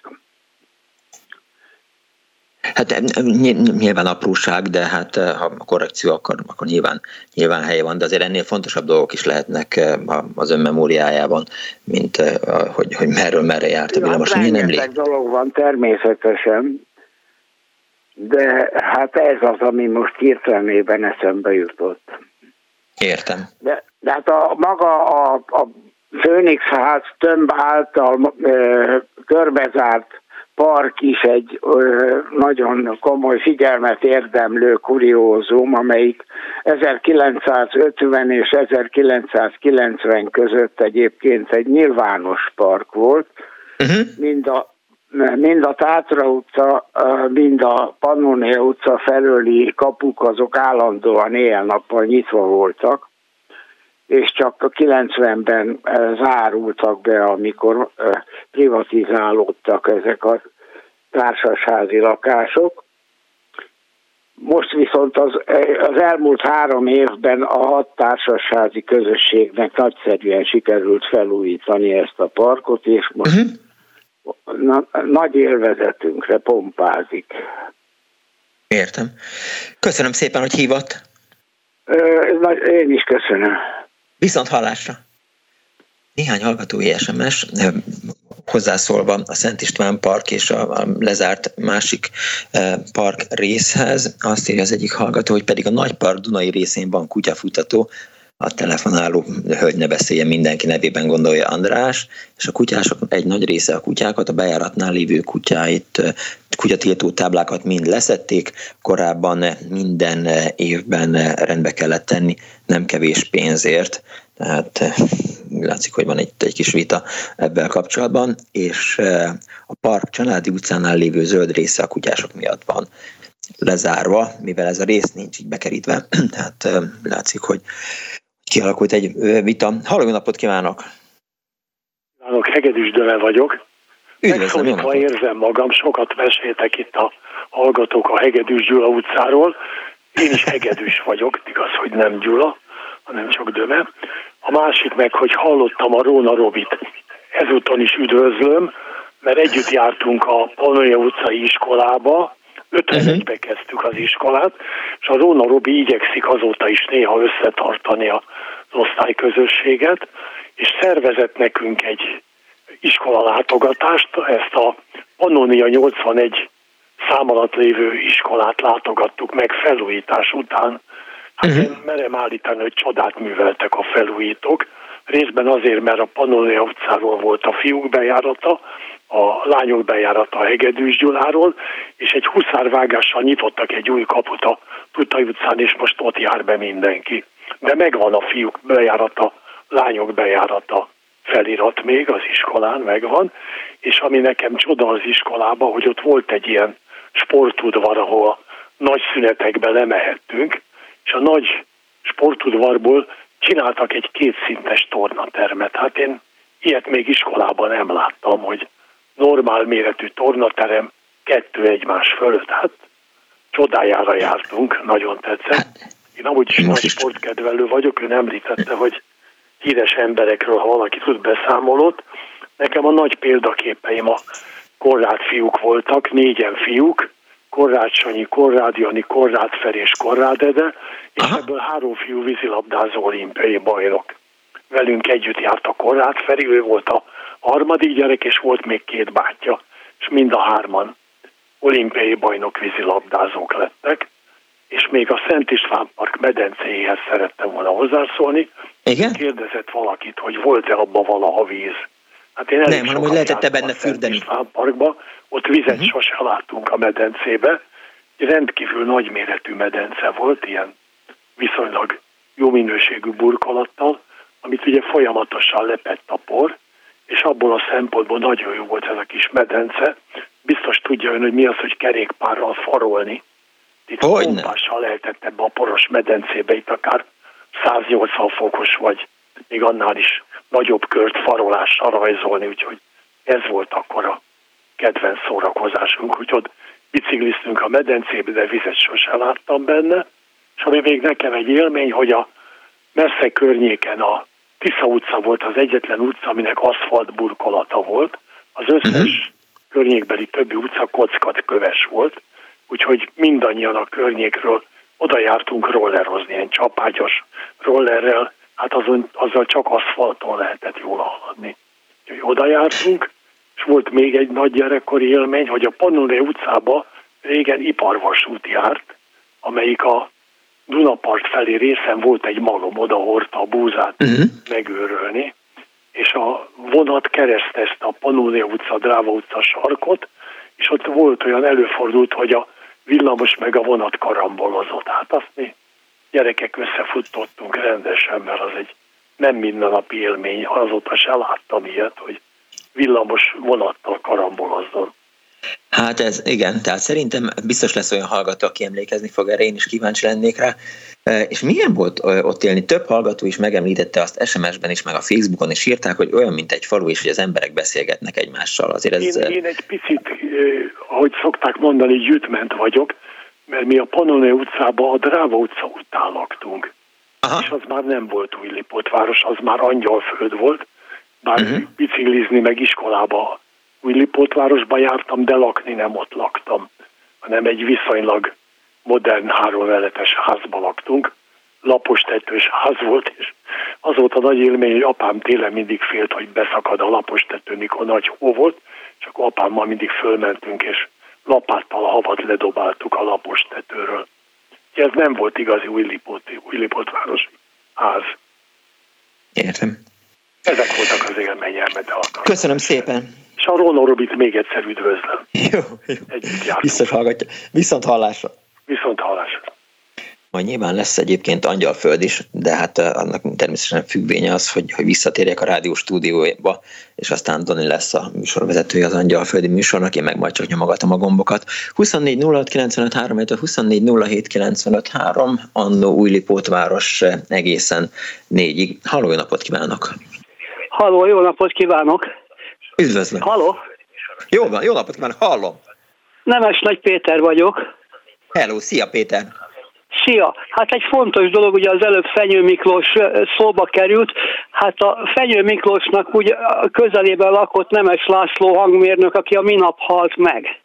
Igen és hát ezt szeretném mindenféleképpen ugye mondani, egyébként a tegnapi kéköldők műsoromat az ő tiszteletére ajánlottam, ugyanis ő, amíg létezett a hajnali ismétlő műsor, ő mint korán ébredő a hétfő hajnali ismétléseimet hallgatta, és nagyon sokszor jó tanácsokkal szolgált, amit fel is tudtam használni a műsorba. Ő hát, volt az, ha jól olvastam a nekrológokat, eh, hogy hát gyakorlatilag ő volt a, a, a ródok istene, és aztán... Igen, a hazai dojánja volt, gyakorlatilag igen, az ő nevéhez köthető ez a szakma szinte hát, itt Magyarországon. Igen. Az első ilyen volt, aki dolgozott, hát a, ugye a Szikonorral kezdett. Szikonorral kezdett, igen, és aztán együtt csinálták meg a, az Omegával a stúdiót. Igen, az később volt már, jó. Később, persze, 80-as évek, 70-as évek. csatlakozott a lokomotívhoz, uh-huh. a lokomotív után pedig valamilyen kis vita miatt kiszállt a Skorpióval dolgozott, ugye, akit Frerejsz Károly vezetett a zenekart, és innen jött uh-huh. az, hogy a Frerejszék, amikor megcsinálták az Omega stúdiót, akkor csatlakozott hozzá. Amúgy meg nekem nagyon hangyányi közön van az Újlipót városhoz, hiszen 1965 83-ig a Hegedűs Gyula utcában laktam, de a másik oldalán, és egy filozófia tanár mondta, aki szintén a Hegedűs Gyula utcában lakott, hogy azért szeret ott lakni, mert ha olyan környezetben van, akkor azt mondja, hogy Újlipót városi, ha munkás környezetben, akkor angyalföldi. Na, azt használtam én is sokszor így poénként. Ja, ja, ja, értem. Ennyit szerettem volna elmondani. Köszönöm További szépen, Péter. műsort. Viszontalásra, szervusz.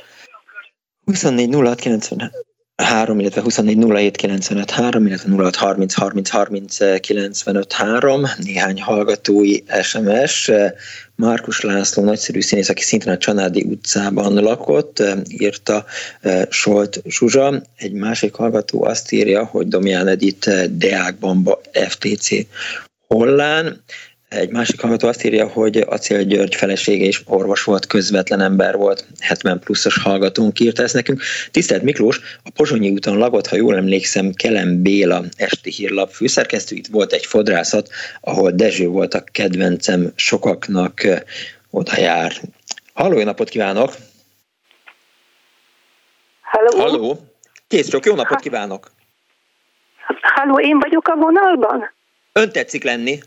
Akkor én Bolyó Ilona vagyok, és 1945 március mit tudom, elsője óta személyim szerint az Újpesti rakpart 8-ba lakom, de a Csáki utcában laktunk, amit kibombáztak, és így kaptuk meg az Újpesti rakpart 8-at, tehát uh-huh. utána oda jártam iskolába, hova a korábbi betelefonálók is telefonáltak, tehát a Sziget utcai hát én a lányiskolába, a bátyám a fiúiskolába, oda jártunk a Pozsonyi útra korcsolyázni, ahol zeneszám volt, szívküldi volt, inni lehetett a fiúkkal ugye hát játszogatni, akkor havat lehetett kotorni, mert ugye igazi jég volt, tehát nagyon jól éreztük magunkat később, amikor nagyobbak lettek, lettünk, akkor a, hát az, az kicsit lejjebb volt a Váci úton, volt a Haraszti által vezetett tánciskola, oda jártunk, akkor általános iskolás nagy, nagy uh-huh. voltunk, ott is voltak szép emlékek. Aztán a 15-ös villamos az, az azért jó emlék nekem, mert a nagymamám pedig a József Attila színháznál az Angyalföldi úton lakott, és én, én úgy emlékszem, hogy a, a jelenlegi Radnóti, tehát Sziget utca sarkánál állt meg a 15-ös, mi a Palatinus ház, abban a Palatinus házban laktunk, ami a újpesti rakpart, tehát a Budára néz, és uh-huh. a kb. 110-es években épült, és nagymamához így közvetlenül lehetett menni a 15-össel átszállás nélkül, akkor közben megy a, megy a vonatom, az, azért nem kapok levegőt, és e, még az van, hogy 89 táján meg, megvehettük a, a lakást az Újpesti Rakpart 8-ban, tehát én jelenleg is ott élek, uh-huh. együtt laktam ott. Közös képviselő voltam egy, egy darabig, megtartottuk a száz éves évfordulóját a háznak, ahol befogadtunk hát érdeklődőket az utcáról, és kis beszélgetés volt. Szóval nagyon régóta ismerem a környéket, és tehát a jelenlegit is, a, a lángtékát, a, hát a Duna moziba jártunk rengeteget, az Ipoly moziba jártunk rengeteget, ahol, ahol a műsor előtt, és hát a film előtt voltak különböző bűvész, vagy akármilyen Igen. számok, tehát nagyon, nagyon szerettük. Aztán, amikor nagyobbak lettünk, akkor a József Attila színházba jártunk, meg a Vix színházba, persze máshova is, katona vagy madár, de hát az már az nem a mi kerületünk. Jó, jó volt a, a boltellátása jelenleg, és ott, ott van a háztömbünkbe, tehát a, a Palatinus ház Pozsonyi úti oldalán egy közért, ahol, ahol a, mit tudom én, ugye száz éve is ott volt, tehát mm. nagyon szerettem a környéket, és én, hát én nem szeretném elhagyni. Hát adja az Isten, hogy ne kelljen. Köszönöm szépen, hogy hívott. Kérem, viszont hallásra. Kész sokan viszont hallásra. Múltkor az egyik pajtásommal futottunk arra, és nagyon sok híres embert soroltak már fel a, a kedves hallgatók, régi híres embereket, úgynevezett celebeket, de utálom ezt a szót. Minden esetre, és akkor beszélgettük az újságíró barátommal, hogy hát azért a, a fél újságíró szakma is azon a környéken lakik, tehát hogyha egy kicsit összeszednék, összeszednék az újságírókat, akkor gyakorlatilag fél órát meg lehetne találni mindenkit, mert hogy, hogy mindenki azon a környéken, abban a negyedben lakik. Nekem nagyon emlékszem, nagyon emlékezetes, hogy Molnár István, a Moli, is ott lakott az egyik utcában, és egyszer, amikor fölmentem hozzá, akkor teli volt a, a lakása mindenféle kis madarakkal, és szabadon repkedhettek, majd Moli betelefonál és elmondja, hogy miért jó a, a új város. Halló, napot kívánok! Jó napot kívánok, Gera Judit vagyok. Kész csók. Hát én is, mint ős Újlipótvárosi telefonálok, sajnos már nem lakom ott. Egyrészt kapcsolódnék Német Gáborhoz, aki hát tényleg pontosan részletekben menőig idézte föl a az újített város jellegzetességeit, és a termálvizes történeteken különösen megragadott és azóta is nagyon büszke vagyok, hogy én egy olyan házban laktam, nőttem föl a Sziget utca 34-ben, az új, új Sziget utca iskolával pontosan szembe, Aha. ahol uh, volt ez a termálvizes dolog, de ehhez még hozzátenném azt, hogy ez csak hétfőn és csütörtökönként volt. Tehát termálvíz, meleg víz ebben a luxusban hétfőn és csütörtökön lehetett részesülni, és ez valami külön ünnepet adott az egésznek, tehát az valami egészen elképesztő esemény volt, mindent hétfőre és csütörtökre időzítettünk.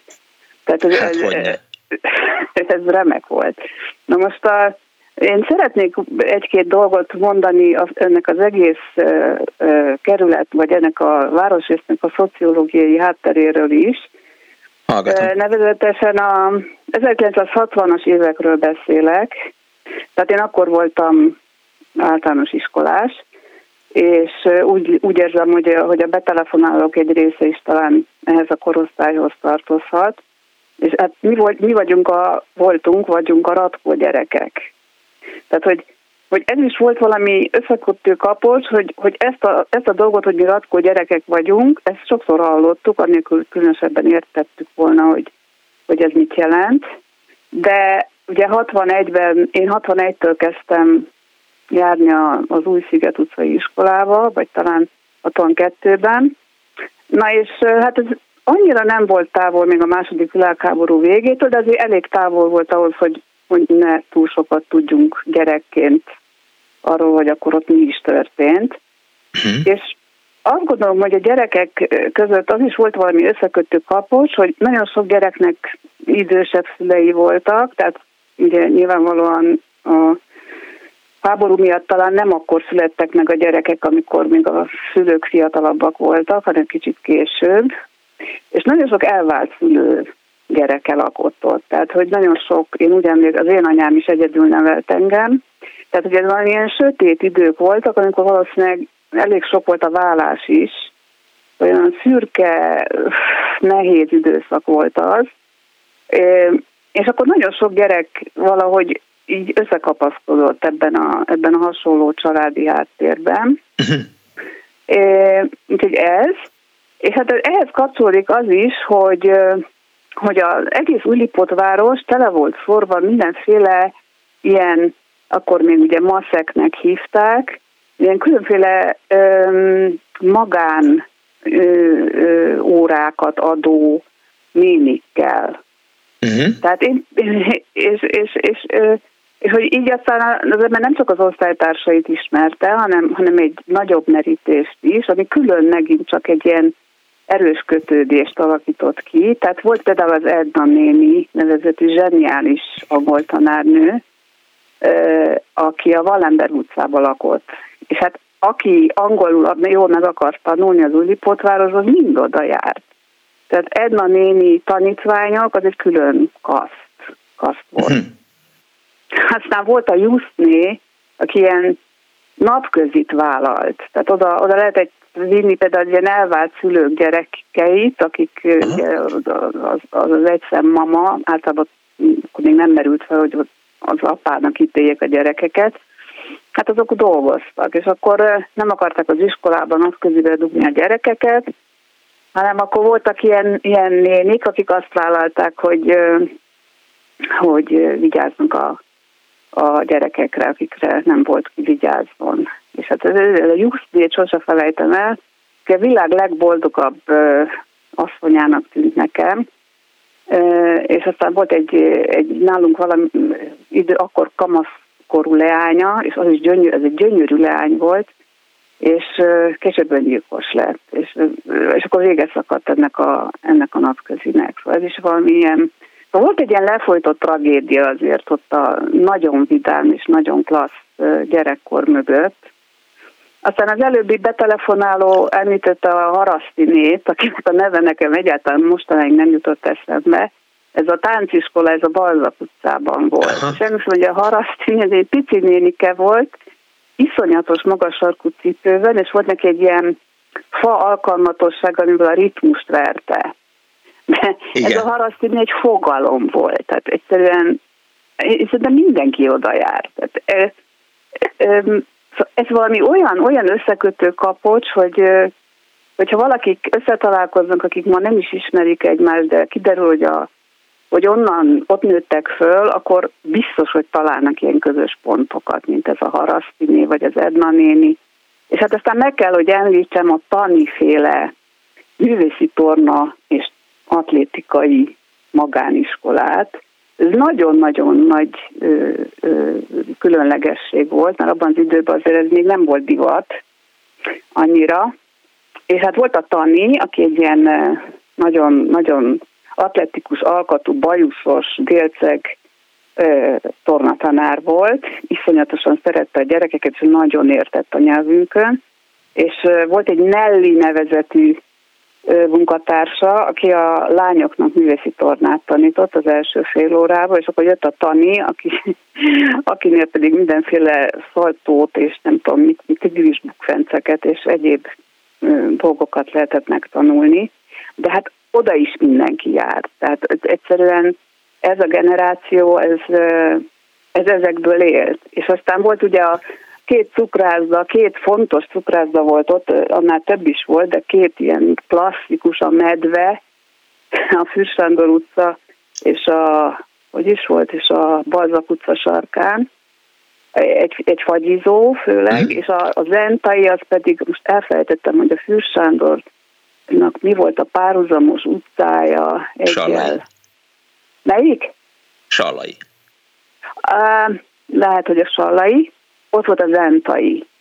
És akkor a, a, a, az egész gyereksereg, akik ezekhez jártak, az, az két csak pártra oszlott, két csoportra oszlott, a zentaiosok, zentaiosok, zentaisok és a, és a medvések, és állandóan ezek között ment a rivalizálás, hogy melyik a jobb. De és hát érdekes. Hát, nem tudom, hogy ez érdekes, de ez, ezek annyira tehát ezek az apró részletek olyan, olyan érzelmi telítettséggel rendelkeznek például az én számomra, hogy ezt, ezt nehéz szavakba önteni. Hát így el nekem, hogy érdekes. Hát ugye egyrészt mondta, mondta azt, hogy, hogy lefolyt a tragédia, hát az egész Újlipótváros lefolyt a tragédia, hiszen hiszen Abszolút. gettó volt, nemzetközi gettó volt, tehát hogy, hogy, hogy nem, nem, kell, nem kell, tehát ha egy kicsivel előrébb megyünk a történelembe, akkor pontosan értjük a, a, a lefolytott tragédiát. Pontosan tehát, így van.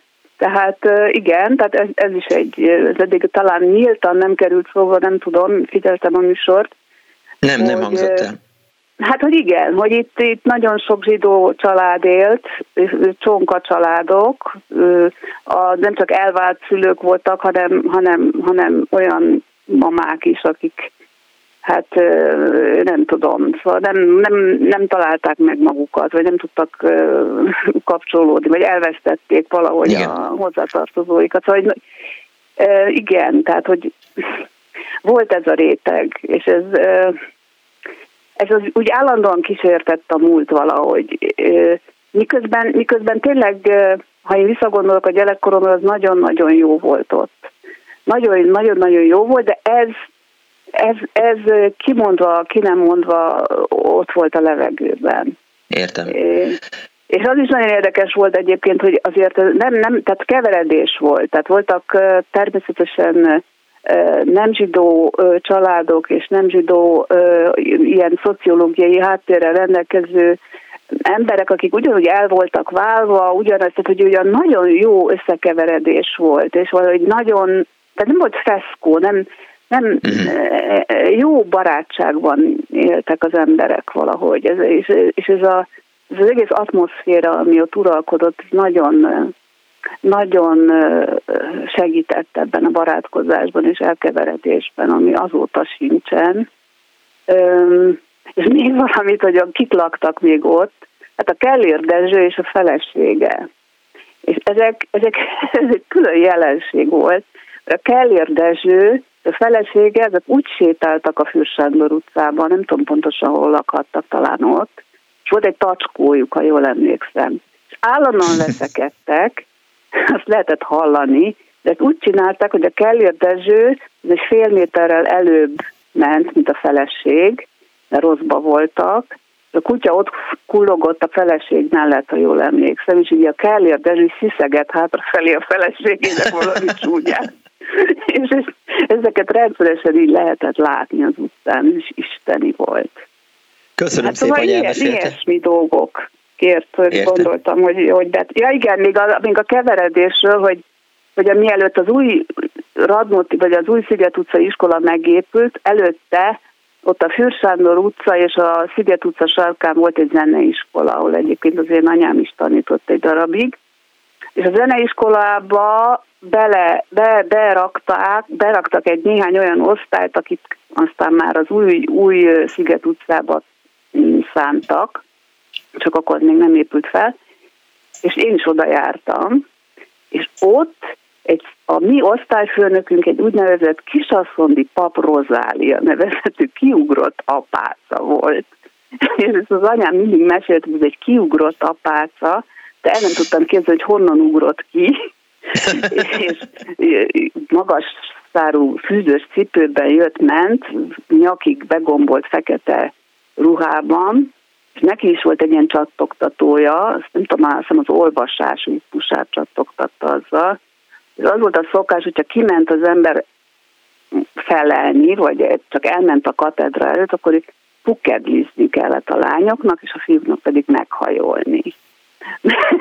De azért nagyon Szép szerettük ezt a kis, akármilyen rémis látványt nyújtott, de mégis valamiért nagyon-nagyon szerettük, és nagyon érdekes jelenség volt.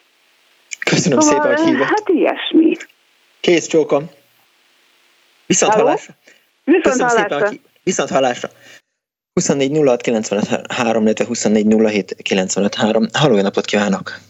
Jó napot kívánok, Bálint Marian vagyok, én Acélgyörgyen laktam egy házban, illetve én még mindig ott lakom. 1938-ban vette a nagyapám a, a lakást, akkor épültek ezek a Bauhaus stílusban lévő házak, de legelőször szeretném önnek megköszönni ezt a mai műsort, mert ugyan most a bőrzsönyben vagyok, de a szívemet melengeti, hogy, hogy a Szent István Parkról szól az ön műsora. Nagyon szépen köszönöm. Acél Györgyől annyit, hogy ugye ő fönt lakott a hetedik emeleten, egy csodálatos panorámás erkélyű lakásban, és nagyon gyakran járt hozzá Kádár János sakkozni. Úgyhogy, és minden éjjel-nappal kormányőrök vigyázták a célelvtársat, a, még pedig a babakocsi tárolóba volt szegényeknek a, az elhelyezésük. Ami érdekes, nekünk akkor dácsiánk volt abban az időben, és egyik reggel a férjem észrevette, hogy a dácsia oldalán egy fekete autó által húzott csík van. Tehát meghúzták az autót, és sokáig kerestük, hogy hol, hol milyen autó lehetett ez. Hát kiderült, hogy hogy Acél György húzta meg, hát meg is kérdeztük a kormányőröket, hogy történt-e ilyen, hát ők, hogy mondjam, nem adtak egyenes választ, és képzelj el, egyszer csak csöngetnek, és mint a Tanú című filmben két fekete kabátos, álig begombolt kabátos férfi állt az ajtóban, hogy mi vagyunk-e mi, mondtuk, hogy igen, hogy ők szeretnének bejönni, parancsoljanak, mit szeretnének, hát, hogy hogy hallották, hogy a mi autónkat húzta meg Acél György, mert akkor éppen nem a nagyon kedves sofőrje vezette az autót, helyet foglaltak.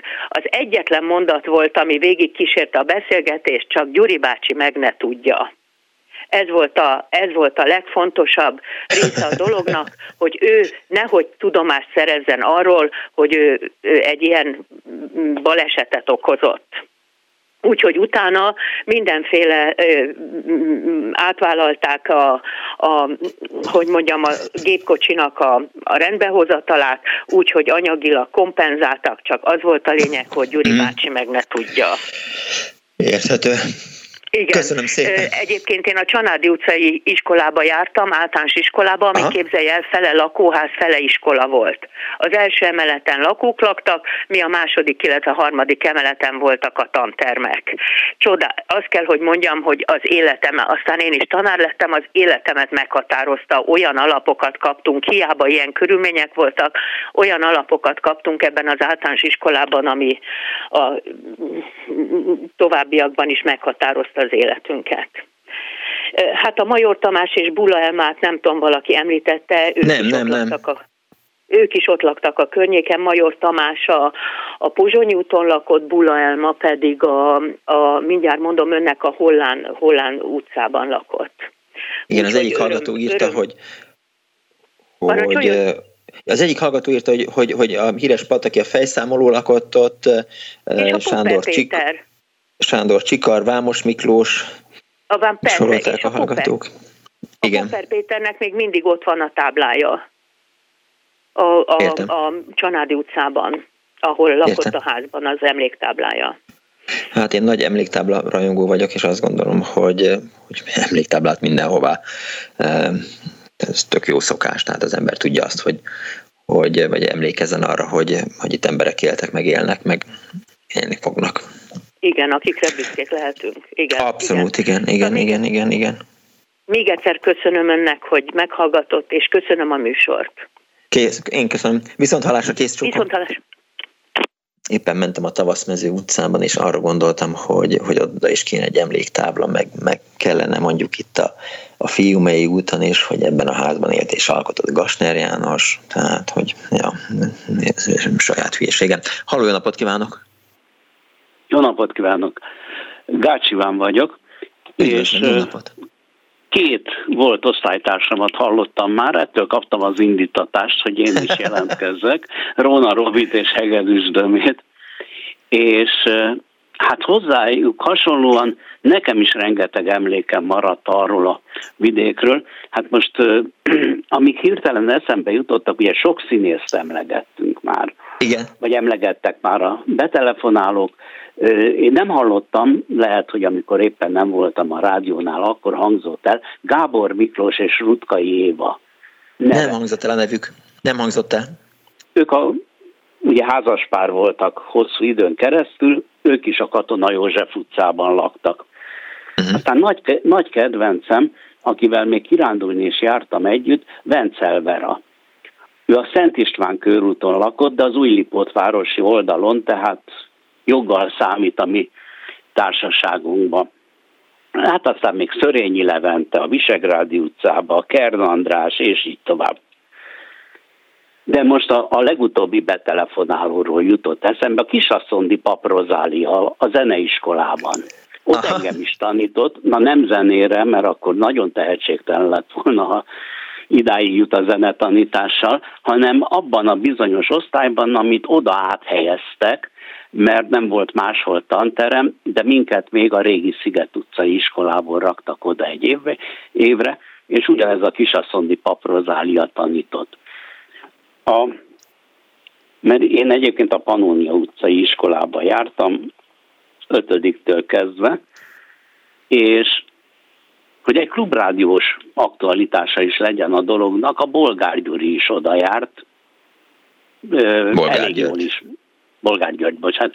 Elég jól ismertük egymást, és jó viszonyban voltunk. A Szent István Parkról azt hiszem mindent elmondtak, amit lehet. Én egy dolgot tudok hozzátenni, hogy mi gyerekkorunkban, vagy inkább ifjú korunkban nagyon sokat jártunk oda, mert ott lehetett hallgatni a kaszinónak a zenéjét. Ugye a Margit-szigeti kaszinóban mhm. mindig jó zene szólt, és hát természetesen arra nem volt pénzünk, hogy mi a kaszinóba beüljünk, de arra igen, hogy a Dunaparton, a Duna túloldaláról hallgassuk a kaszinó zenéjét. Aztán de jó. erről a környékről én nem tudok úgy beszélni, hogy ne jusson eszembe Jelenics József. Ő az 50, nem jó, de 50-es évek vége felé a 13. kerületi úttörő szervezetnek volt a vezetője, és ilyen módon természetesen mi, mint Pannonia utcások is hozzá tartoztunk. Ő maga egyébként a Katonai, nem, Sziget utca és Pannonia utca sarkán lakott, tehát szintén új városi volt, de tanítani nem ebben a körzetben tanított, hanem a Lehel utca is, egyszer a Váci úti uh-huh. iskolában, egyszer a Lehel úti Lehel út Dózsa György út sarkán levő iskolában. Ami viszont az ő szerepe, fontos szerepe volt, hogy az angyalföldi helytörténeti gyűjteménynek az egyik alapítója, és ez a mai napig működik ott a, a kerületben és hát az egész kerület ifjúsági életének beleértve persze az új Lipótvárosiakat és a felvirágoztatója volt. Tehát nekem nem kerek úgy egy műsor, hogy ő ne kerüljön szóba. Nagyon kedves, hogy elmondta ezt közben a, a szerkesztő Árva Brigitta is, eh, hogy azon kedves hallgatóink kedvéért, akik esetleg nem tudják, hogy ki volt Jelenics József, a Múltunk Örökség Alapítvány kuratóriumának első elnöke, számos társadalmi szervezet és egyesület eh, tagja volt 2010. Eh, június 1-én életének 78. évében hunyt el. Köszönöm szépen, hát, hogy hívott. Volt, e, bocsánat, ehhez még akkor te Jó, tegyem hozzá, okay. hogy volt szerencsém a temetésén a régi úttörők nevében búcsúztatót mondani, Ugye ez is nagyjából jelzi, hogy milyen volt a viszonyunk. De jó. Köszönöm szépen, hogy elmesélte, uram. Köszönöm a lehetőséget. Viszont hallásra. Viszont hallásra. Az a baj, hogy 15 óra 59 perc van, és nagyon sok telefonáló van, akik, akik nem fognak most beleférni a műsorba. Hát úgy látszik, hogy még ezért rengeteg történet van. Csak néhány hallgatói SMS-t az egyik hallgató azt írta, hogy a zene de ma is működik, egy másik azt írta, hogy dr. Bogárdia, legendás gyermekorvos lakott a Pozsonyin, Csicsolina a Fürt Sándor utcában lakott, anyukája haláláig ott élt, tájékozott a hallgató. Rigoletto volt a harmadik eh, cukrászda, hát eh, voltak eh, ezek a cukrázzák, amiről beszélt az egyik kedves hallgató. Úgyhogy nekem nincs más választásom, mint hogy megköszönjem megtisztelő figyelmüket, érdeklődésüket és telefonjaikat. A mai műsor szerkesztője Árva Brigitta volt. Létrehozásában segítségemre volt Ricsovics Kinga, Kardos József, Pálinkás Huan, és hát a gomboknak és a telefonnak a, a nyomogatója Kemény Dániel. Jövő héten, ha Isten is úgy akarja, akkor már a stúdióból fog jelentkezni az Annó Budapest, és itt volt most egy kurszó, és már föl volt írva a, a, a hátsó lemezre az agyamban, hogy az úttörő mozgalomnak lehet, hogy egyszer utána járnék, e, nem biztos, hogy jövő héten, de, de hogy igen, na, Punksneded Miklós voltam, további kellemes rádióhallgatást kívánok, és a Piku Andrásnak pedig hát a legjobbakat, és nagyon örülök, hogy kikerült a kórházból, e, teljes gyógyulást, jobbulást, és a többit, és a többit. Véhallás!